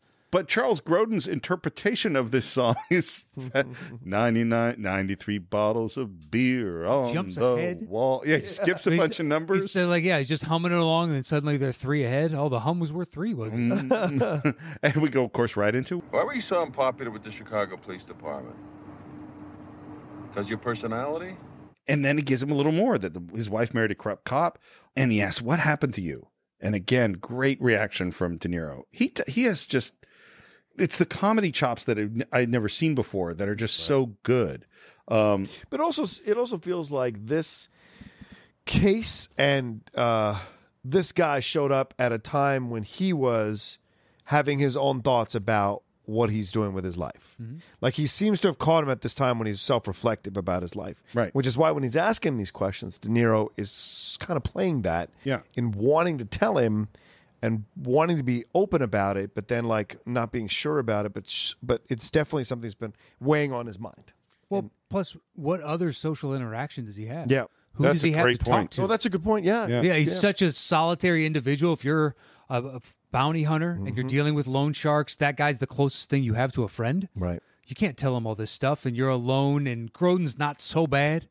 Well, yeah, because most of the guys he's bringing in are just low life scumbags. Yeah. He's not going to share anything with them. Tried to shoot him with a shotgun, and that's, we assume, par for the course. Yeah, but now he's got many days with this guy who is i- intelligent and perceptive and keeps asking. you know? Compassionate, you, already know that because he gave the money away to the poor. Right. Yeah. Like, Yeah. moralistically, a good person. Yeah, and uh, and now he we do hear a little bit more that he was uh, undercover cop, that he was working a drug, a heroin dealer. He had got spent a year getting close to the guy, and then he got framed. You know, they they planted a bunch of heroin in on him, and his choices were go on the payroll or go to jail. And he says, "I didn't go on the payroll," and you're and you think he just skipped town. That's your. That's what I assumed. He just I'm skipped Mm. never town. sure. I think I think you're right. I think that seems like a good explanation for what. Ju- because there's never any I spent time in prison. He doesn't seem fully disgraced because the cops are still interacting with him. Yeah. Whereas if he had done time, I don't think I think it'd be bounty hunter and going into a police station would be kind of difficult just from the Yeah, 'cause they're you're already right. breaking his balls in that first one. He's like, I think was it the snack machine was broken the Yeah, other day, right, that right, kind right. of thing. So if he had been in jail, they don't even make that joke with him. It just you know fuck yeah, you. I think you're right. I think you're right. Um, and the next thing, of course, he does is check his watch. Did you get yourself a new watch? Tell you when I know you better. And I love Groden's response, which is sort of You know me better. When are you going to get to know me better? I'm going to get to know you better. You're not going to get to know me better. Shut up. That's what I mean. because he, you know, De Niro doesn't ask him any questions. Right. We're into a diner. It's breakfast. Groden asks, "How much money we have left?" And De Niro puts the money on the table, and we look at it's not a lot of coins. no, Oh, this is great. but he did use the money to buy cigarettes, which he's smoking Mm-hmm. inside. And the waitress comes up. How much is the coffee? It's 53 cents. How much is tea? 53 cents. And then there's this amazing pause, and he looks down at the money, and he looks up at her and says, I think this is the funniest moment in the movie for me. Oh, really? oh man, that's a I good just moment. love because what do- what are you what is he thinking about there? Right. They both cost the same. He's looking. What is he calculating? If, if you watch that scene, I think he's improving because you catch the actress look to her left past De Niro. Oh, really? Which is looking at the director, going, "Do I keep going?" Like, and he's probably going, you know, like this and playing along with it. You can catch. It's a quick glance, but she does goes, and then and then does it. Yeah, I have it's to go so back great. and yeah rewatch for that. It's so It sa- it sounds like, by the way, with Groden and De Niro, it's not that there was a lot of improv, Right. But there was a lot of they were in the hotel room running lines with Breast and Gallo there, Yeah. and ad libbing there, and then incorporating that, and the script was being rewritten just constantly as they're going, Right. So they're not just making it up on the set, but a lot of this is coming from their, you know, Yeah. playing. And I love too that you know she tells him about the special, which is chorizo and eggs, and there's just a long description about what that exactly What's means. chorizo? It's a Mexican sausage. oh, oh, it's just all brilliant. Um, but we find out that in nine or ten minutes, we're going to go over to Western Union. You can have anything you want. What does he want? Chorizo and eggs. and I love this is the first time that I think he calls him John. You know, John, you're in this mess because you're in this mess. I didn't put you in this mess. You understand? Yeah. If you had left Jimmy Serrano alone, this wouldn't be happening. And and this is the first time we hear that actually he had more of a plan. He had a way out, which is that he was going to copy all of the information on all the transactions, whatever, onto some discs, which of course at the time were floppy disks and then uh, he would have leverage over Serrano because he could wipe him out and all of the bad guys. But he got arrested before he had time to do that. Um, and that's a that's a key you know piece of, piece of exposition that gets thrown out. And Jack's response is, "Why didn't you just leave him alone?" And he goes, "Why didn't you leave the he- heroin dealer alone?" Yeah. Um, a- and, now we hear a little bit more of of Groton's backstory, which is he thought he had a legitimate job. Yeah. And the discovery of going like, oh, I'm actually helping horrible criminals do horrible things, was hugely painful.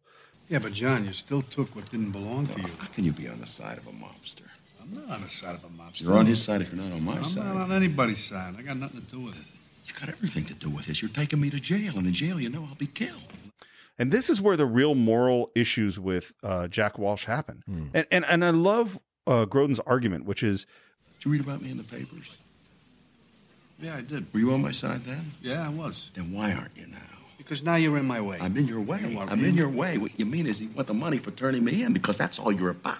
You're just about the Yeah, but it's also like Jack has a certain code, Right. and right now you are unfortunately violating of the the one that supersedes apparently most others, which is my bread and butter. And that hundred thousand could change his entire you know life, and you are his not meal ticket, so to speak, but you're a criminal. Yeah. you, That- you don't that's it have to a me. high ground to stand on. Well, that's I think he's divided up the world into criminals and not criminals.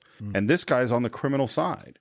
Except that he's a good guy, you know, and I think that's starting to penetrate a little bit. And it's interesting too because he was around all the cops and those cops were on the criminal side, really. You know, and yet they were not criminals, they were cops. Like this is gets this is where I think Jack is getting forced to think about these things. And we don't know at this point in the movie how much he's really thinking about them like what he really thinks. Joey and Tony are two morons are at a helicopter trying on a hat, maybe take a picture. And of course, who do they see before they even have to get in the helicopter? But Jack and the Duke walking out of that diner, uh, and they grab him. And Jimmy sends his regards, and this is the end. I think these guys are going to die, Mm-hmm. except who comes up but Marvin firing a shotgun. Dorfler. Yeah.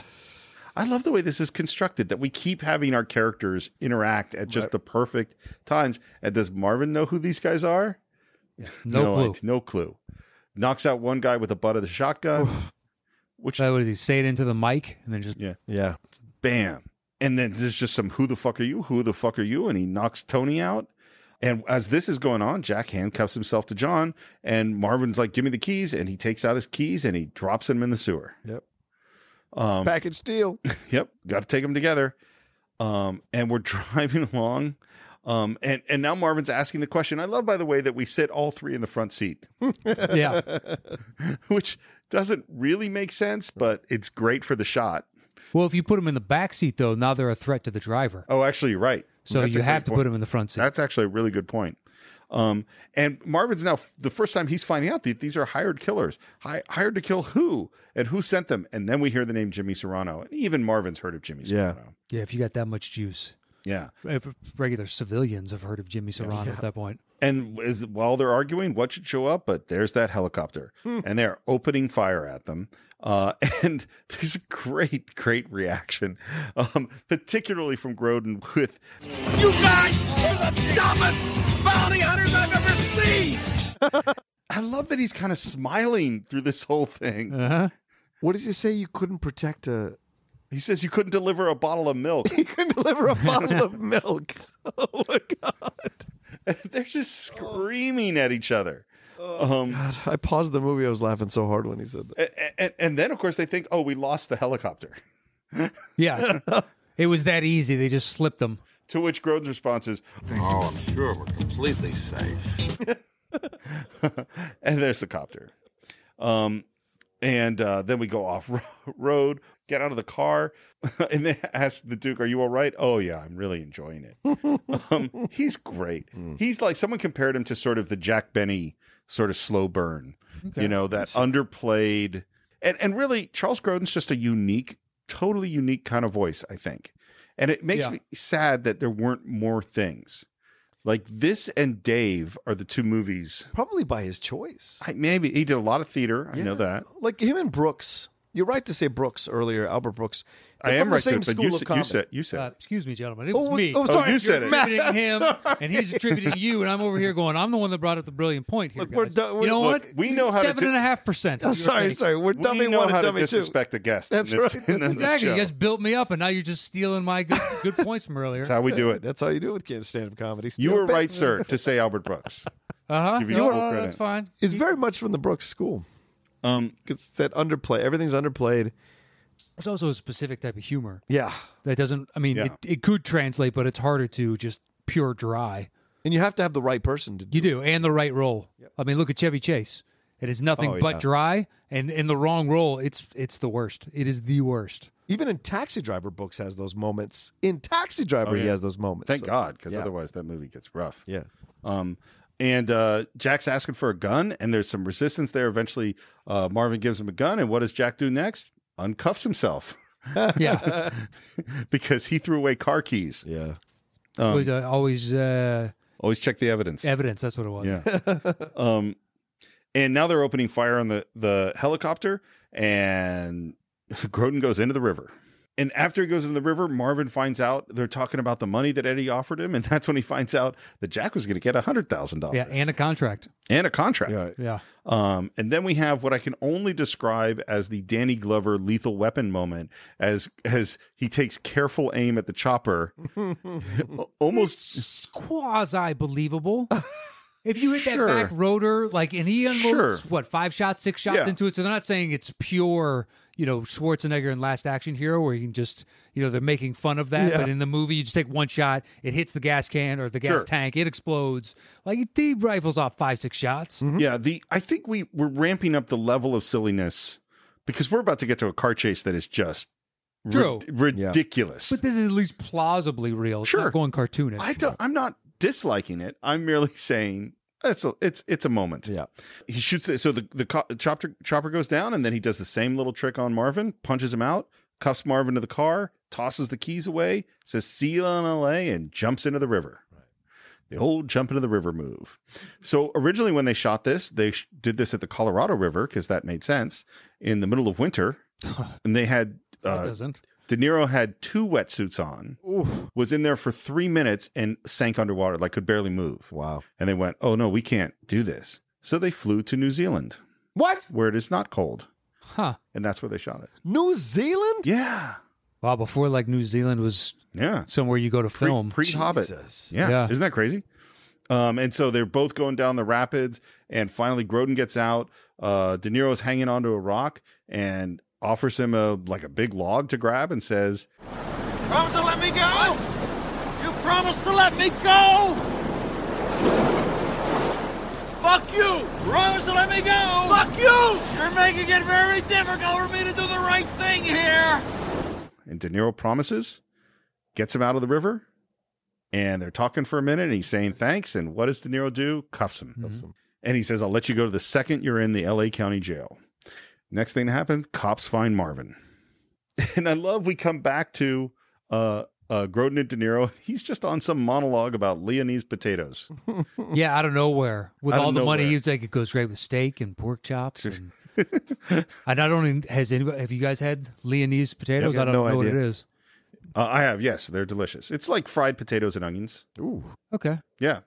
I mean, how, how are they, they? Are they scalloped? Are they like No, you? more more like uh uh more like sort of roasted, like roasted cube potato. Kind of kind, Okay.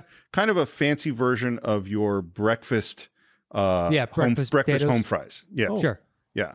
But Yeah. the but very Sounds tasty. delicious. Yeah. I mean, I'm I'm in favor of all the potato foods. There's there's no mm, you know way you could do a potato that I'm against. Uh, no, I'm trying to fries, think mashed, if I've ever had fries, crab. mashed, scalloped, There's hash gotta browns. be at least one way that potato sucks. Potato au gratin, I'm not a big fan of. Yeah. Really? Oh, I like that. Potato yeah, it's soup. not my favorite, but I could do it. Potato soup, sure, but Potato I'm- soup I can do. yeah, I gotta be in the mood for it. This gotta be like just a straight boiled potato, but that can be good in a pot little, roast little or something. salt. Yeah. Yeah. Salt and butter. Roasted. Yeah. I, I like potatoes. Boom. Um, Here we go, guys. Cinephiles is pro potatoes. very controversial stance. Have you guys thought about that for a T-shirt? It's a merchandising sales year. I think, ah, I think we can finally make it with this potato uh, thing. Uh, we flag down a truck with some Native Americans and uh, hop in the back.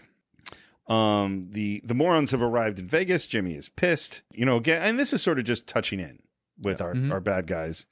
Uh, the truck stops at this place in the middle of nowhere. You ever been to a place like this? Are you asking that as a legitimate question? Yes. Because- Okay. Because I couldn't remember if I was thinking, did De Niro ever turn to Grodin and say that? Uh, that remote, maybe. I've, do, I've done a lot of Yeah. cross country driving. Yeah, I, I, I was at I was at one place. I was like, oh wow, it's interesting. You know, I mean, without phone is kind of difficult. yeah, I don't know if I've been without. Wait, what was the question? Have you ever been in a really middle of the nowhere? Yes, like, we yeah. broke down in Arizona when my dad and I were driving me cross country to move to LA. We broke down in Arizona with no cell service. Where in Arizona? Uh, in the middle of the Red Clay Mountains. Oh, yeah. on a, on the one lane highways, and um, in my mind, because we had rented a diesel, because those idiots fucking rented us a diesel from U-Haul, And you can't instead get of- gas everywhere. Right. Yeah. Yeah. True. We, we had to gas up every like 50 miles. It was insane. But And so Still though, as for a U-Haul, diesel is much better. You know, I guess you get more bang for your buck. It's got better low end torque. I mean, I'm saying if you're, Jesus Christ, you're guy. moving. If you're moving, diesel makes a lot of sense. Not across country. Yeah, I don't know. I don't know about the, the logistics of that, but it would make sense. Usually, diesel gets better mileage. That's what I'm saying. So we stopped. We stopped in because it kept breaking down because it would overheat. Right. Oh, geez. So it kept breaking down, overheat, breaking down, overheat. So in Arizona, when it broke down in the middle, like seriously, red, nothing but red clay mountains. what, And- what what what uh, route were you going through? Uh, because that sounds like what Sedona area. Probably ninety. We took the ninety-five and then cooked, hooked on from something. All You were way on the through. ten for most of it, probably. Yeah, you had to because the eventually. ten you have to the ten you have to clip from the Phoenix. bottom. Right. Right. So we were. Oh, I don't. clipping Yeah, I around. don't know where the Red Clay Mountains. Then Yeah. I guess. Yeah. Well, either way, it was it was just like cliffs and red clay. It was just all around. And you're just nowhere. one lane highways. Yeah. Right, middle of nowhere, hot as fuck. s- No cell service. Because this is where like you can die. Well, this is what I was thinking. I was like, well, if we if if no cars come and no cars came for like forever, if no cars come, we can we'll have to hide inside the U-Haul, and Dad and I have to figure out how to sleep. Yeah.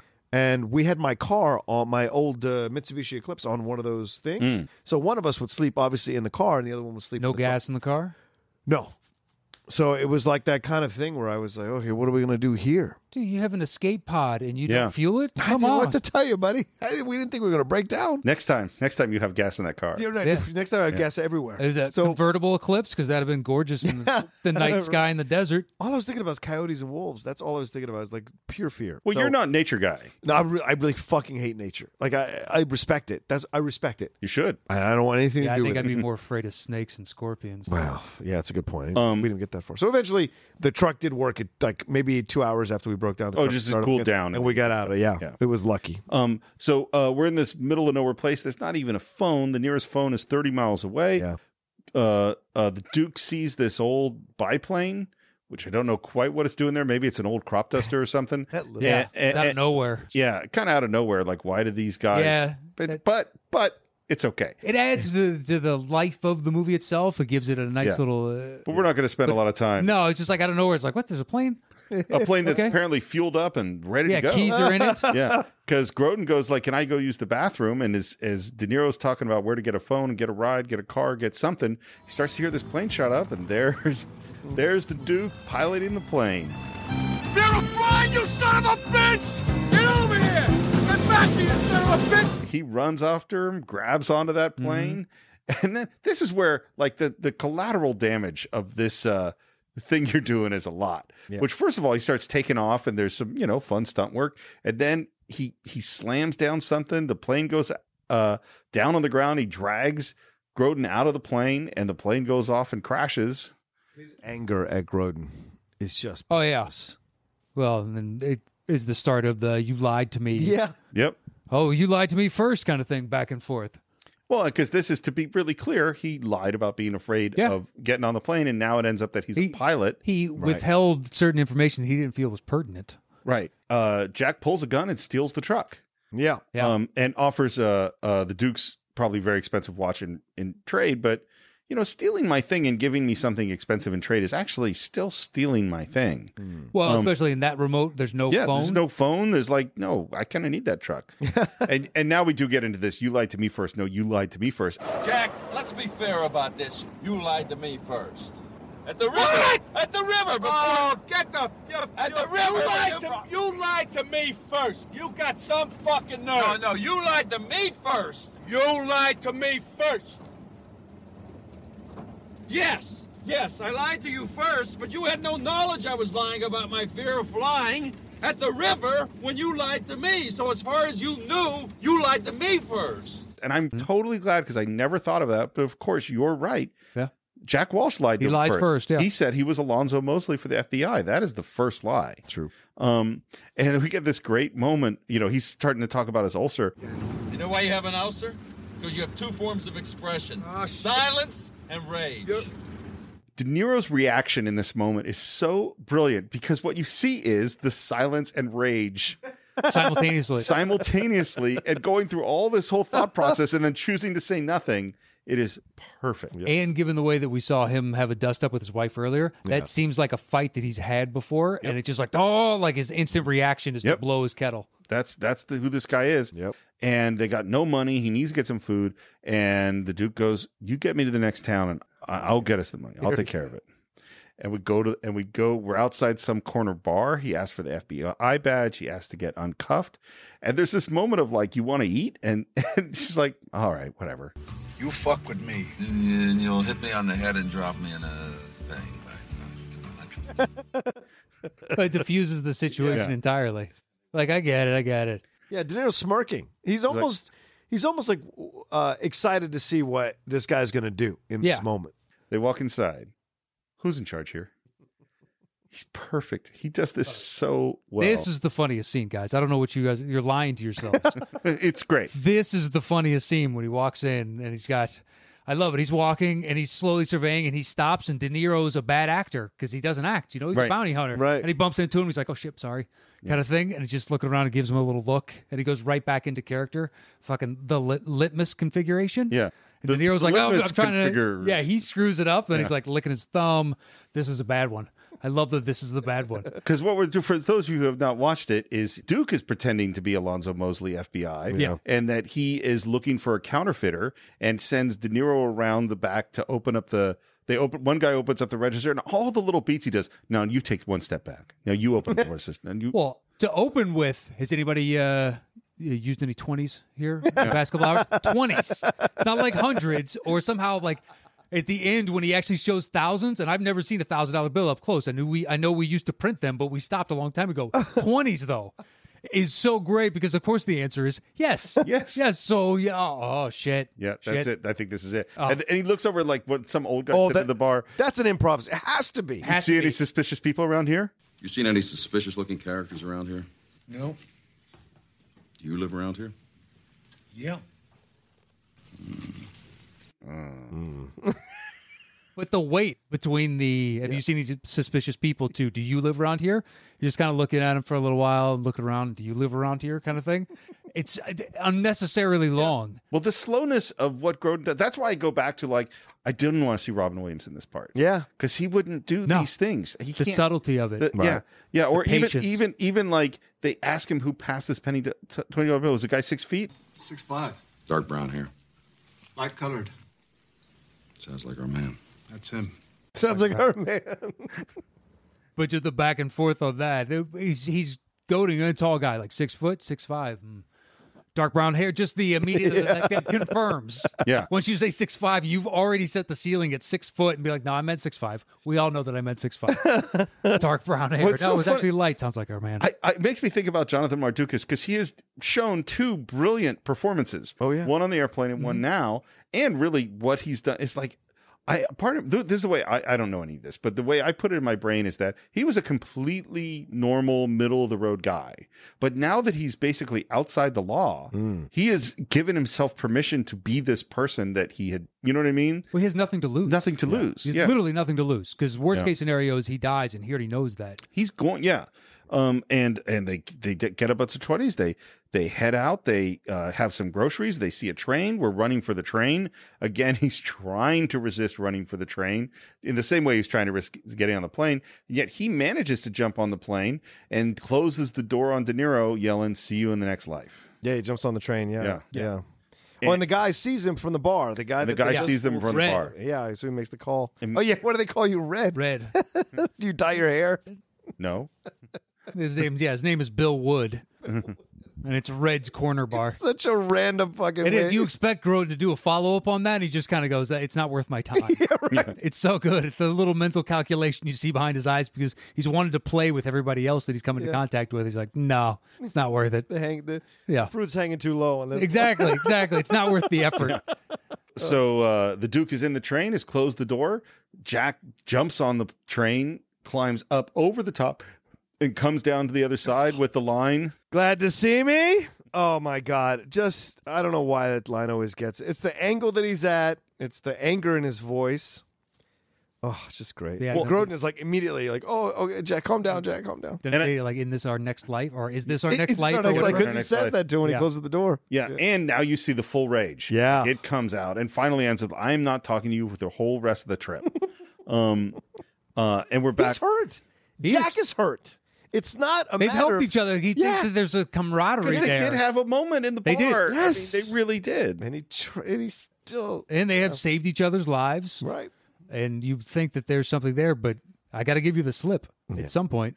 And of course, now we have Marvin and Alonzo again. I'm telling you, I don't know anything. It's not a fact. And again, he takes his cigarettes. Why don't you quit? Be cheaper for both of us. yeah. And this came from the fact that someone kept bumming. I don't think it was Yafet Koto. I think it was. I think George Gallo kept bumming uh, cigarettes at the bar, and John Ashton improvised that, said that in a bar. Wow. And they went, "Well, we got to put this into the movie," and that's how that bit got created, which is a great, a great little bit. Great line. and now we find out that that that an agent Alonzo Mosley hopped a train uh, in Arizona or New Mexico or wherever. Uh, we're on the ta- train at night, and uh, Charles Grodin's having a conversation with himself. Jack? What? Much further do you think we have to go? None of your fucking business. No, because, you know, eventually I'm gonna have to go to the bathroom. Shut the fuck up. And then Grodin says, Did you ever have sex with an animal, Jack? Remember those chickens around the Indian reservation? There's some good looking chickens there, Jack. You know, between us. Yeah, a couple there might have taken a shot at. That's great, though. "It's really funny." Having the back and forth, and eventually Jack just goes, Fine, let's talk. Well, let's and- talk. So here's the story behind this. Oh shit! There's a story. Yes. So they um uh they had the scene where he's he was furious on him. I'm not talking to you for the rest of the trip. And then in the script, the next bit of line is when they start talking about the watch. Why didn't you tell me about that watch? And you told me when you get to know me better and all that stuff. And they have this really nice scene. And they try to do the scene and it and it just doesn't work. And the reason it just doesn't work is because the emotional place we left the characters can't get to here. And De Niro finally just stopped talking. He's like, I'm not going to respond. You have to earn this moment. And and Martin Brest said to Charles Grodin, like, I don't know what to do, but you have to get him to talk to you. Yeah. And so the whole so the first thing he came up with was this he's gonna have the argument with himself, and then the chicken thing is an improv. And when he came up with the chicken thing, and De Niro started laughing and said, Yeah, a couple of those I might take a shot at, then they went on with the scene. Right. You know? And it's actually a great lesson, I think, in all sorts of ways, is that is that first of all, you have to honor the emotional place you were in before. You can't skip over it. Yeah. And second of all, you really have to, it- you can't fake earn a moment in a scene. You have to actually earn it, you know? So having, pu- putting up this big obstacle and making this guy overcome it, the actor overcome it, that just totally works. It feels emotionally organic. It has to feel emotionally organic, and the audience knows. Exactly. Yeah. Um, and then we find out, of course, now we're talking about the watch and that Gail bought him the watch and that it's always 30 minutes uh, fast because he was always late. I forgot about this moment. Yeah. I forgot what the watch's significance was till I saw the film again. Somewhere in the back of my mind, I keep thinking we're gonna wind up together again. I don't know why. I'm still hanging on. I'm still waiting around. I don't think she's coming back. Yeah, I don't either. I don't either. Sometimes you just have to let go. Just get yourself a new watch.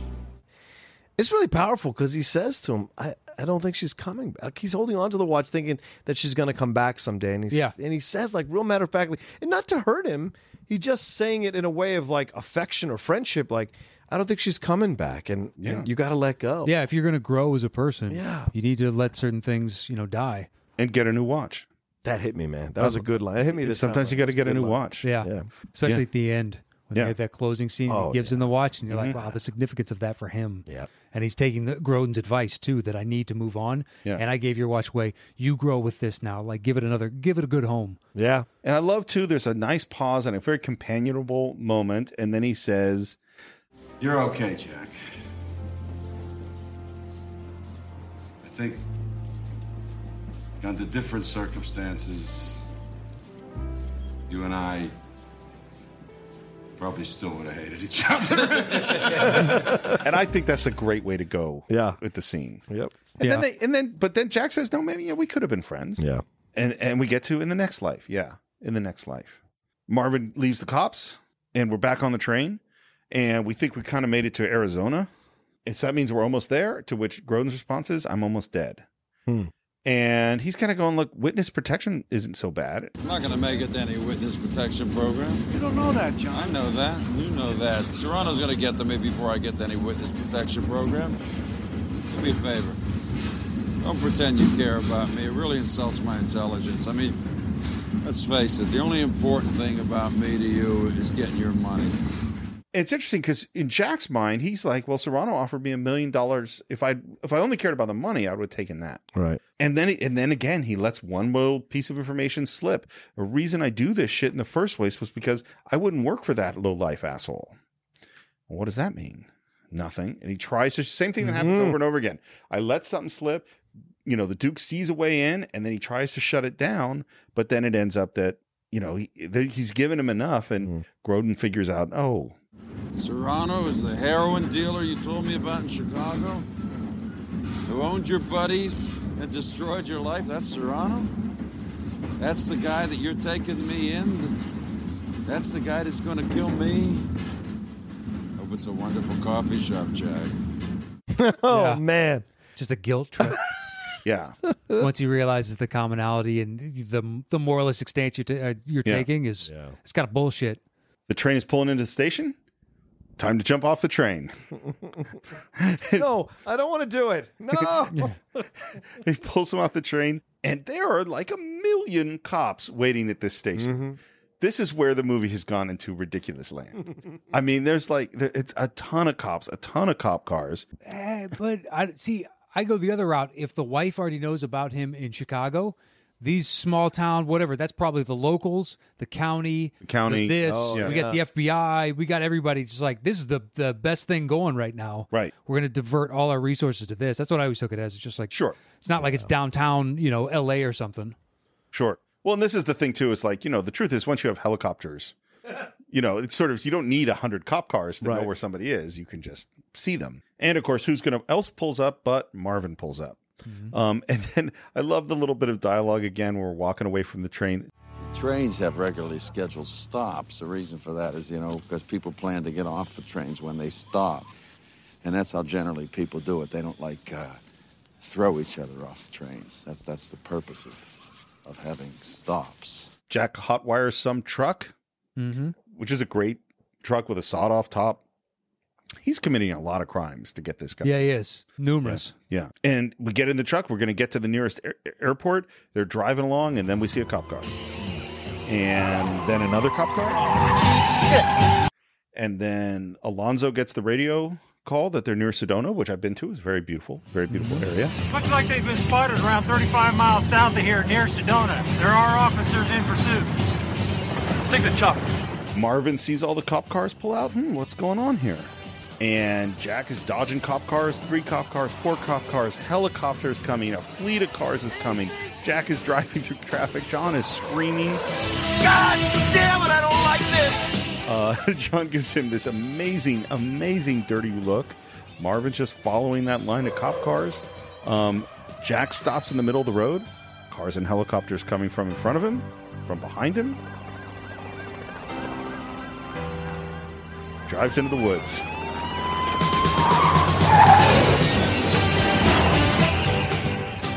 This is the desperate move. And I love this part of the movie. I just think this is a this was this is such an 80s sort of action yeah. sequence, you know? This kind of a thing. Where you going, Jack? We'll find out when we get there. And the cops fall into the woods. And Jack is just muttering to himself, I've come too far, too far. Yeah. I'm too close. Um, and I was thinking as I was watching, it's like, oh yeah, this is the kind of movie where you just wreck a lot of cop cars. And there Yeah. was a lot of '80s movies where you just wreck a lot of cop cars. Oh, yeah. like Blues Brothers. You just we're gonna wreck a lot of cars. Yeah. Well, I mean, it's they're cheap, all things considered, and adds production value. So. Yeah. Well, and it's funny because today you're gonna do some big CGI chase. But it's the same thing. Yeah. It's crazy explosion, Mm-hmm. stupidness happens over here to distract the eye and give a sense of urgency uh, within the scene. Absolutely. Yeah, and there's like, you know, cars crashing into cliffs and into trees and down rocks and flipping over and they they finally crash the car into a tree and helicopters flying over and sees all these wrecked cop cars and I do not understand why the helicopter just completely loses them. it just doesn't make any sense at all. Marvin gets off the road.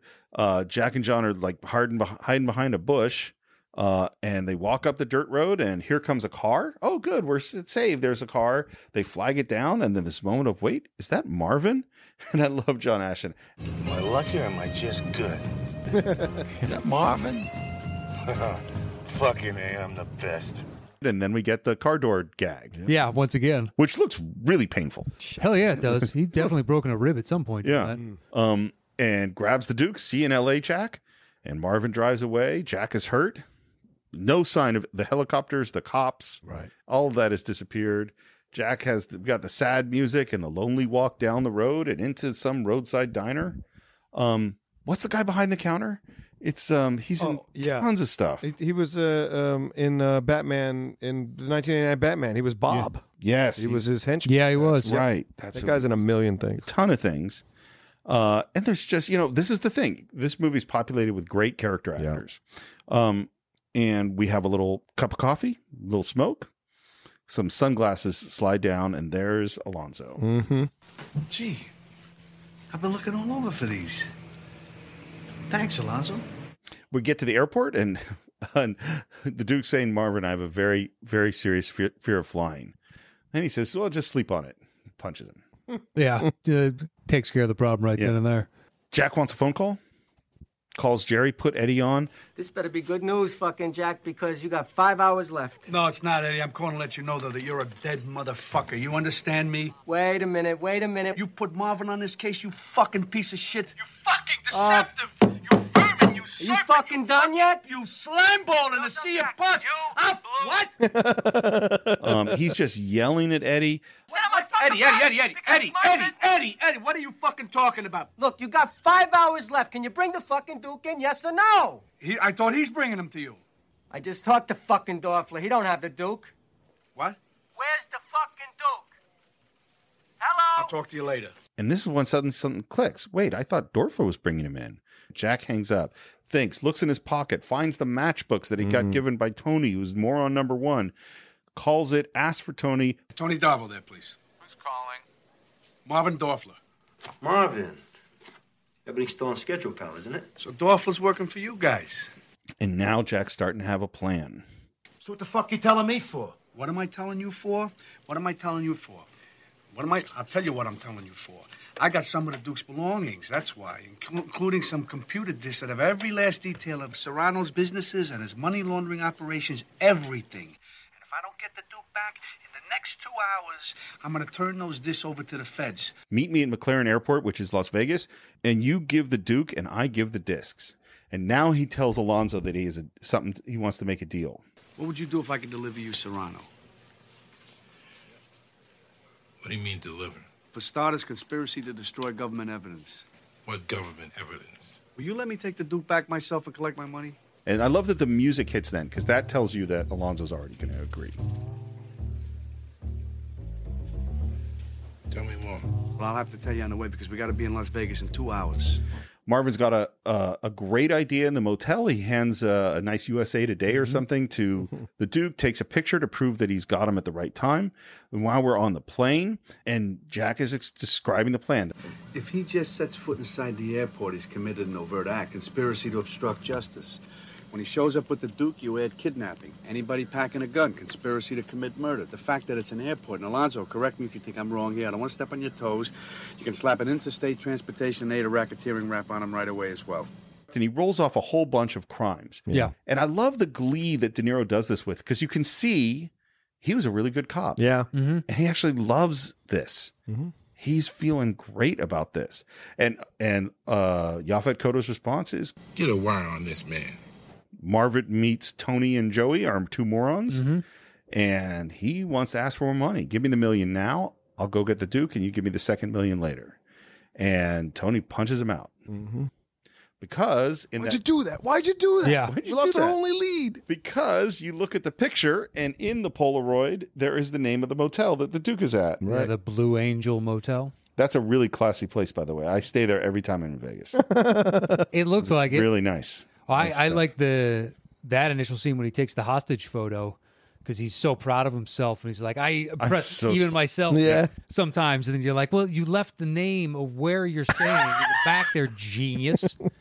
So in the original script, they were supposed to kill Marvin. He dies in that scene. Oh shit! I don't know because it's so one one person who I was listening to said the studio had said you can't kill Marvin, and George Gallo, the screenwriter, says, "Hey, I don't think we can kill Marvin." And Martin Brest said, "You're right. We like him too much. Yeah. we Yeah. can't kill him." And they said, "You have to come up with an ending where Marvin's not dead."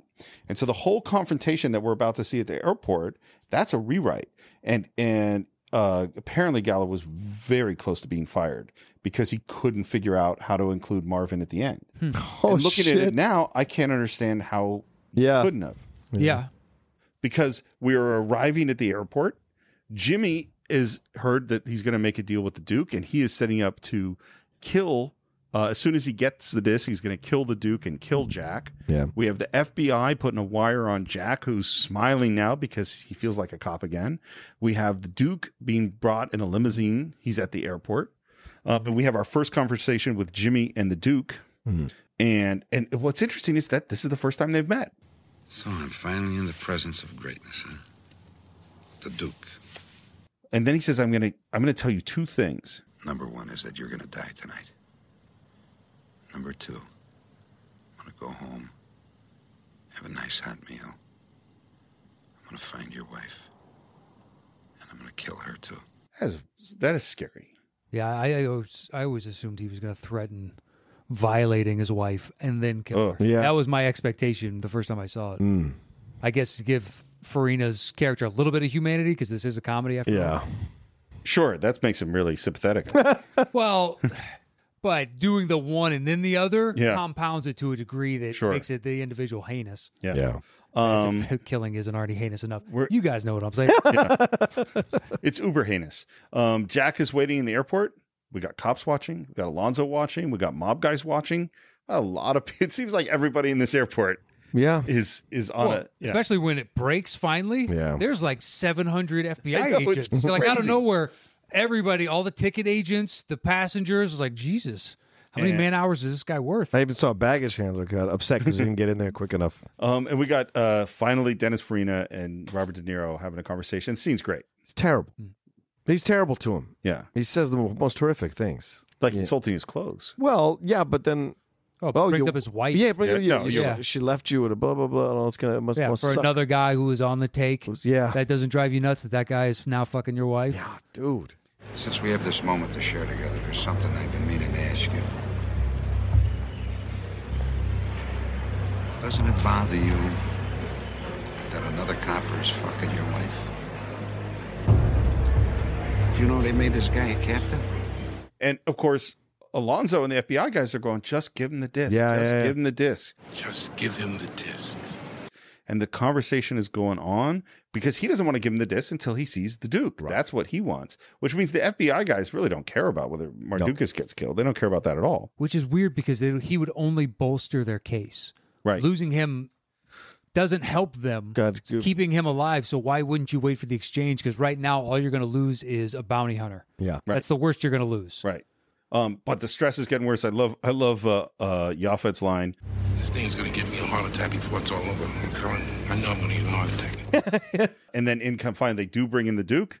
And just as we're about to make an exchange, who should show up but Marvin? Because this is the solution that he came up with. Marvin is just there to get his plane ticket home. And the guy who's working the ticket counter Martin Brest. is Martin Brest. Yep.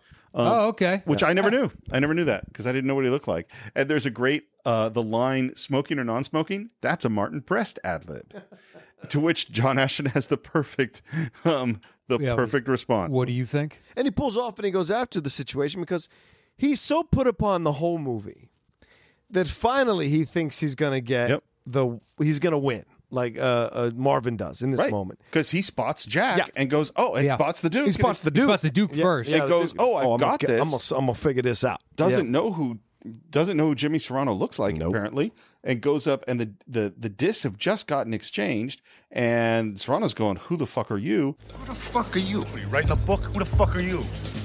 And he's going, Jack, get out of here. And he pushes Jack, and his hand slaps on his clothes, and that knocks out the wire. Wire's gone dead. So even though Serrano's got the discs, the FBI guys don't know. Yeah. Yeah. Because he pulls the discs out of Jack's hands, and Jack's going, Serrano's got the discs. Serrano's got the discs. Serrano's got the discs. Let him go, Jack. Serrano's got the discs.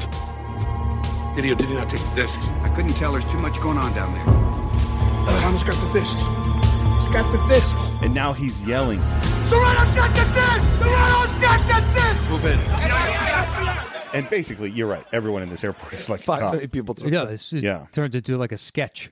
Yep. Like or like a flash mob, and then suddenly everybody's dancing around. You're like, what the fuck is this? Yep. And De Niro walks up to Serrano and says, Jimmy, there's something I've been wanting to say to you for 10 years. Oh, yeah? What's that? You're under arrest. Alonzo says, We still got a deal? We got a deal. And John doesn't know what's going on. What's going on? Sorry, John. I got an hour and a half to get you back to LA. And now we're on the plane. Jack's smoking on the plane. That's what you do, looking at the watch. And there's just a great look from Charles Grodin there. Um, off the plane, he cuffs Grodin. We get past that welcome to Los Angeles sign. He calls Eddie on the payphone. Well, where the hell are you? And guess who I'm with? I'm with the Duke. You got him! Oh, you got him, Jack! I love you! Yeah. You want to say hello? Yeah, put him on. Yeah, say hello. Hello. Hello, you son of a bitch! We got you, you son of a bitch! Yeah. Now say goodbye, you lying little piece of shit, because I'm letting them go. And there's just a great look from Grodin. Which is what he promised him when he saved him out of the water. He was Yeah. going to let him go. Yeah. So he did eventually let him go. Yeah. But he also did lie to him first. Well, yeah, yeah, you know. Would have been a nice coffee shop. Oh, jeez. Oh. I don't get it. I did what I wanted to do, John. I got you to LA before midnight, so I don't know what to say. don't say anything. Knowing you, you make me want to put those back on you again. And for the first time, the Duke is at a loss for words. I don't know what to say. No, John, thank you. Thank you. And that's when he takes off the watch right. and gives him the watch. Something to remember our adventure by. Jack. And then he says, "You know what? I got something for you." And he kind of goes like, "Come closer, come closer." He It's- does it like Hmm. a child. yeah.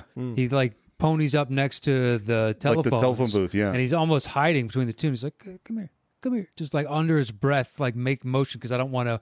You don't know why, and obviously the reason, you know, 300k. I would be kind of sheepish about that as well, but it's a Yeah. really nice moment they have between the two of them. And he pulls out this money belt Mhm. and hands it to him, which he's had the whole the whole time, frickin' time. Which Yep. he said, I have money. Yeah. He did say it. He didn't lie about it. Nope. When I was making my getaway, I thought the FBI was closing in on me. Take it, take it. I took some traveling money. Take it, take it. It's not a payoff, it's a gift. You already let me go. You son of a bitch. you son of a bitch. I wish I had money. I know you had money. and I didn't know you had money. Yeah.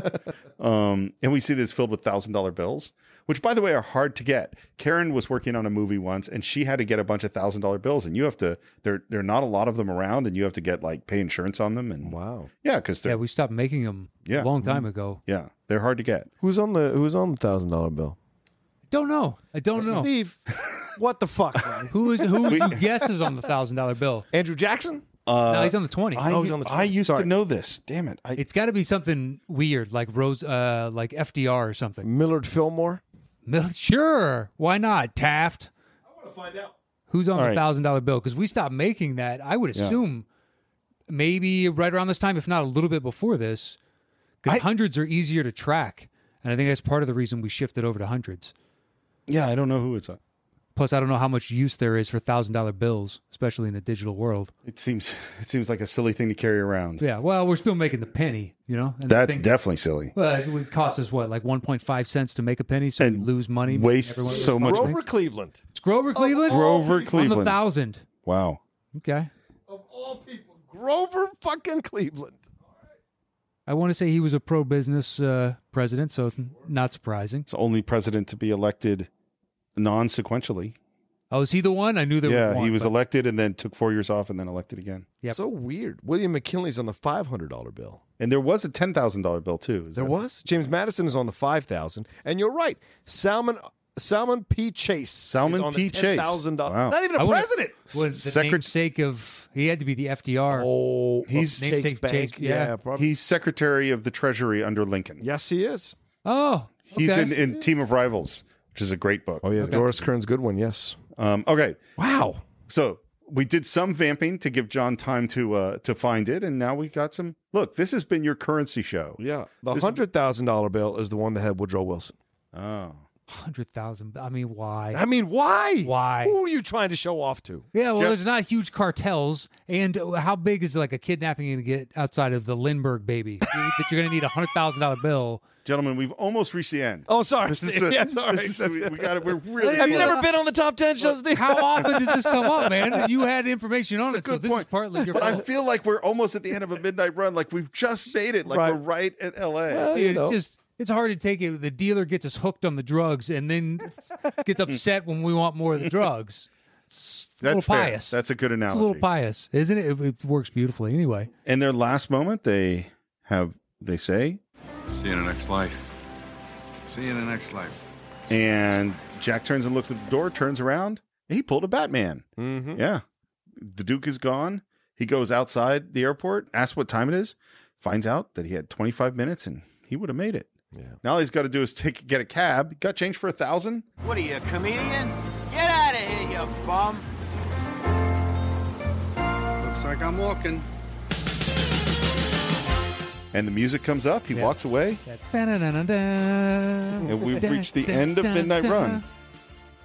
So I don't have a lot about the reception. It did really well. Yeah. It was a very well loved comedy. It did what great in home video. It wasn't nominated for things. Um not. yeah. Hmm. Um so you know normally there's like lots of talk of what happened next, but that's pretty much it. Yeah, I mean, a comedy in that era now it might. Oh, it got nominated at the Golden Globes. Like it was one of the better comedies of the year, kind of thing. And Yeah. so the Globes really just want famous people to show up. But Yeah. uh, yeah, it's, at that time, it's like it was a comedy, and we're moving on. Yeah.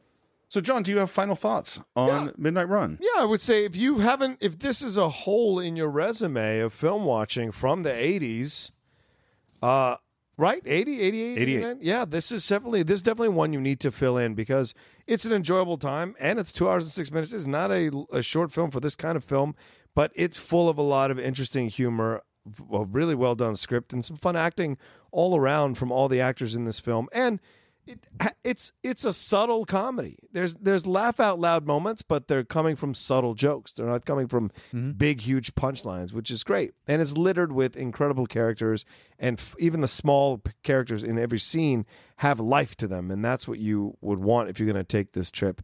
And I think it's a very enjoyable film, and we should totally go back and watch it. What do you think, Matt? I don't know what I have to add to that. That was that was pretty succinct.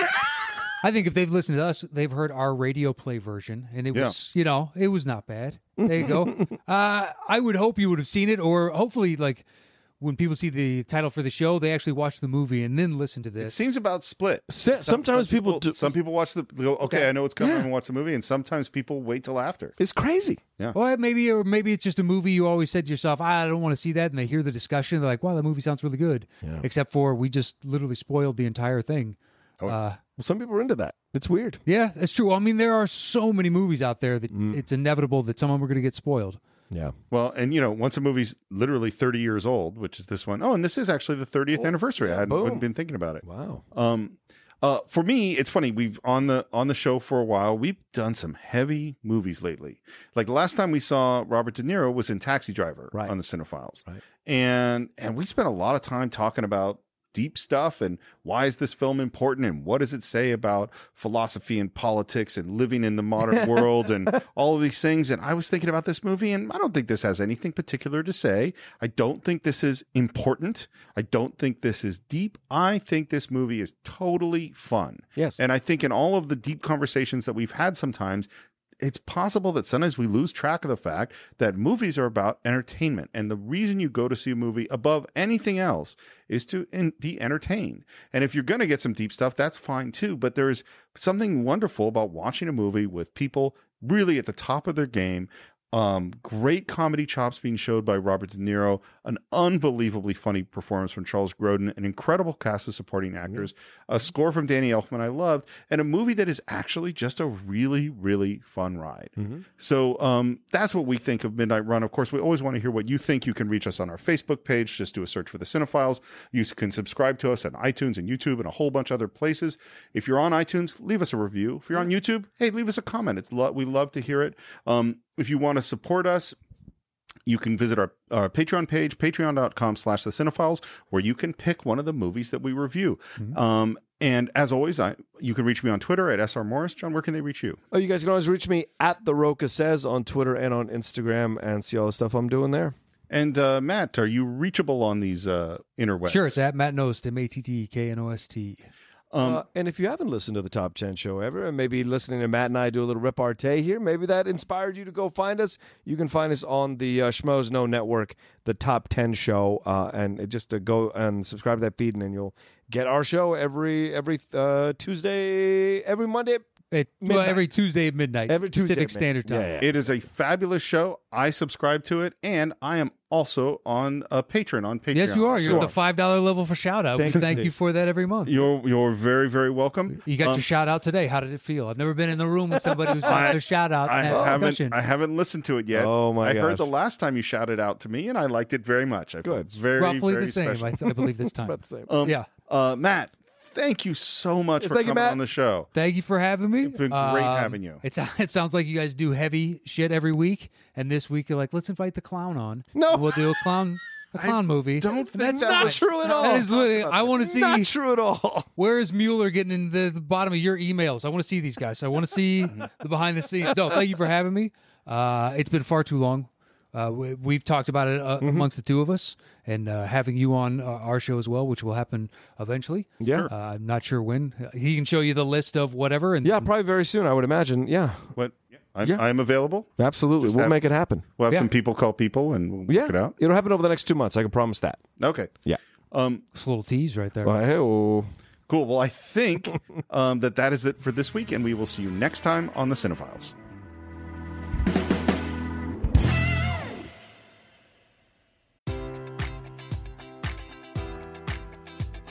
Enjoy all your favorite sports like never before at BetMGM. Sign up using code Buckeye and receive up to $1,500 back in bonus bets if you don't win your first bet. When you register with BetMGM, you'll get instant access to a variety of parlay selection features, live betting options, and the best daily promotions in the business. And with BetMGM at your fingertips, every play and every game matters more than ever. Place your money line prop, or parlay bets with the king of sportsbooks today. Sign up using code Buckeye and receive up to $1,500 back in bonus bets if you don't win your first bet.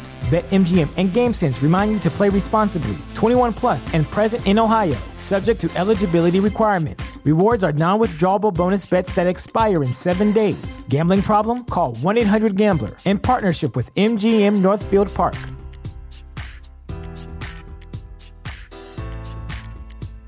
A new year, time for new growth. Grow your education and skills with Herzing University. Our online behavioral health programs fit your schedule and time, from an eight month diploma program in health and human services to a 36 month bachelor's in psychology. Grow your behavioral health career with us wherever you are in your education. Your future starts now at Herzing University. Visit us online at herzing.edu or text health to 85109. Online at herzing.edu or text health to 85109.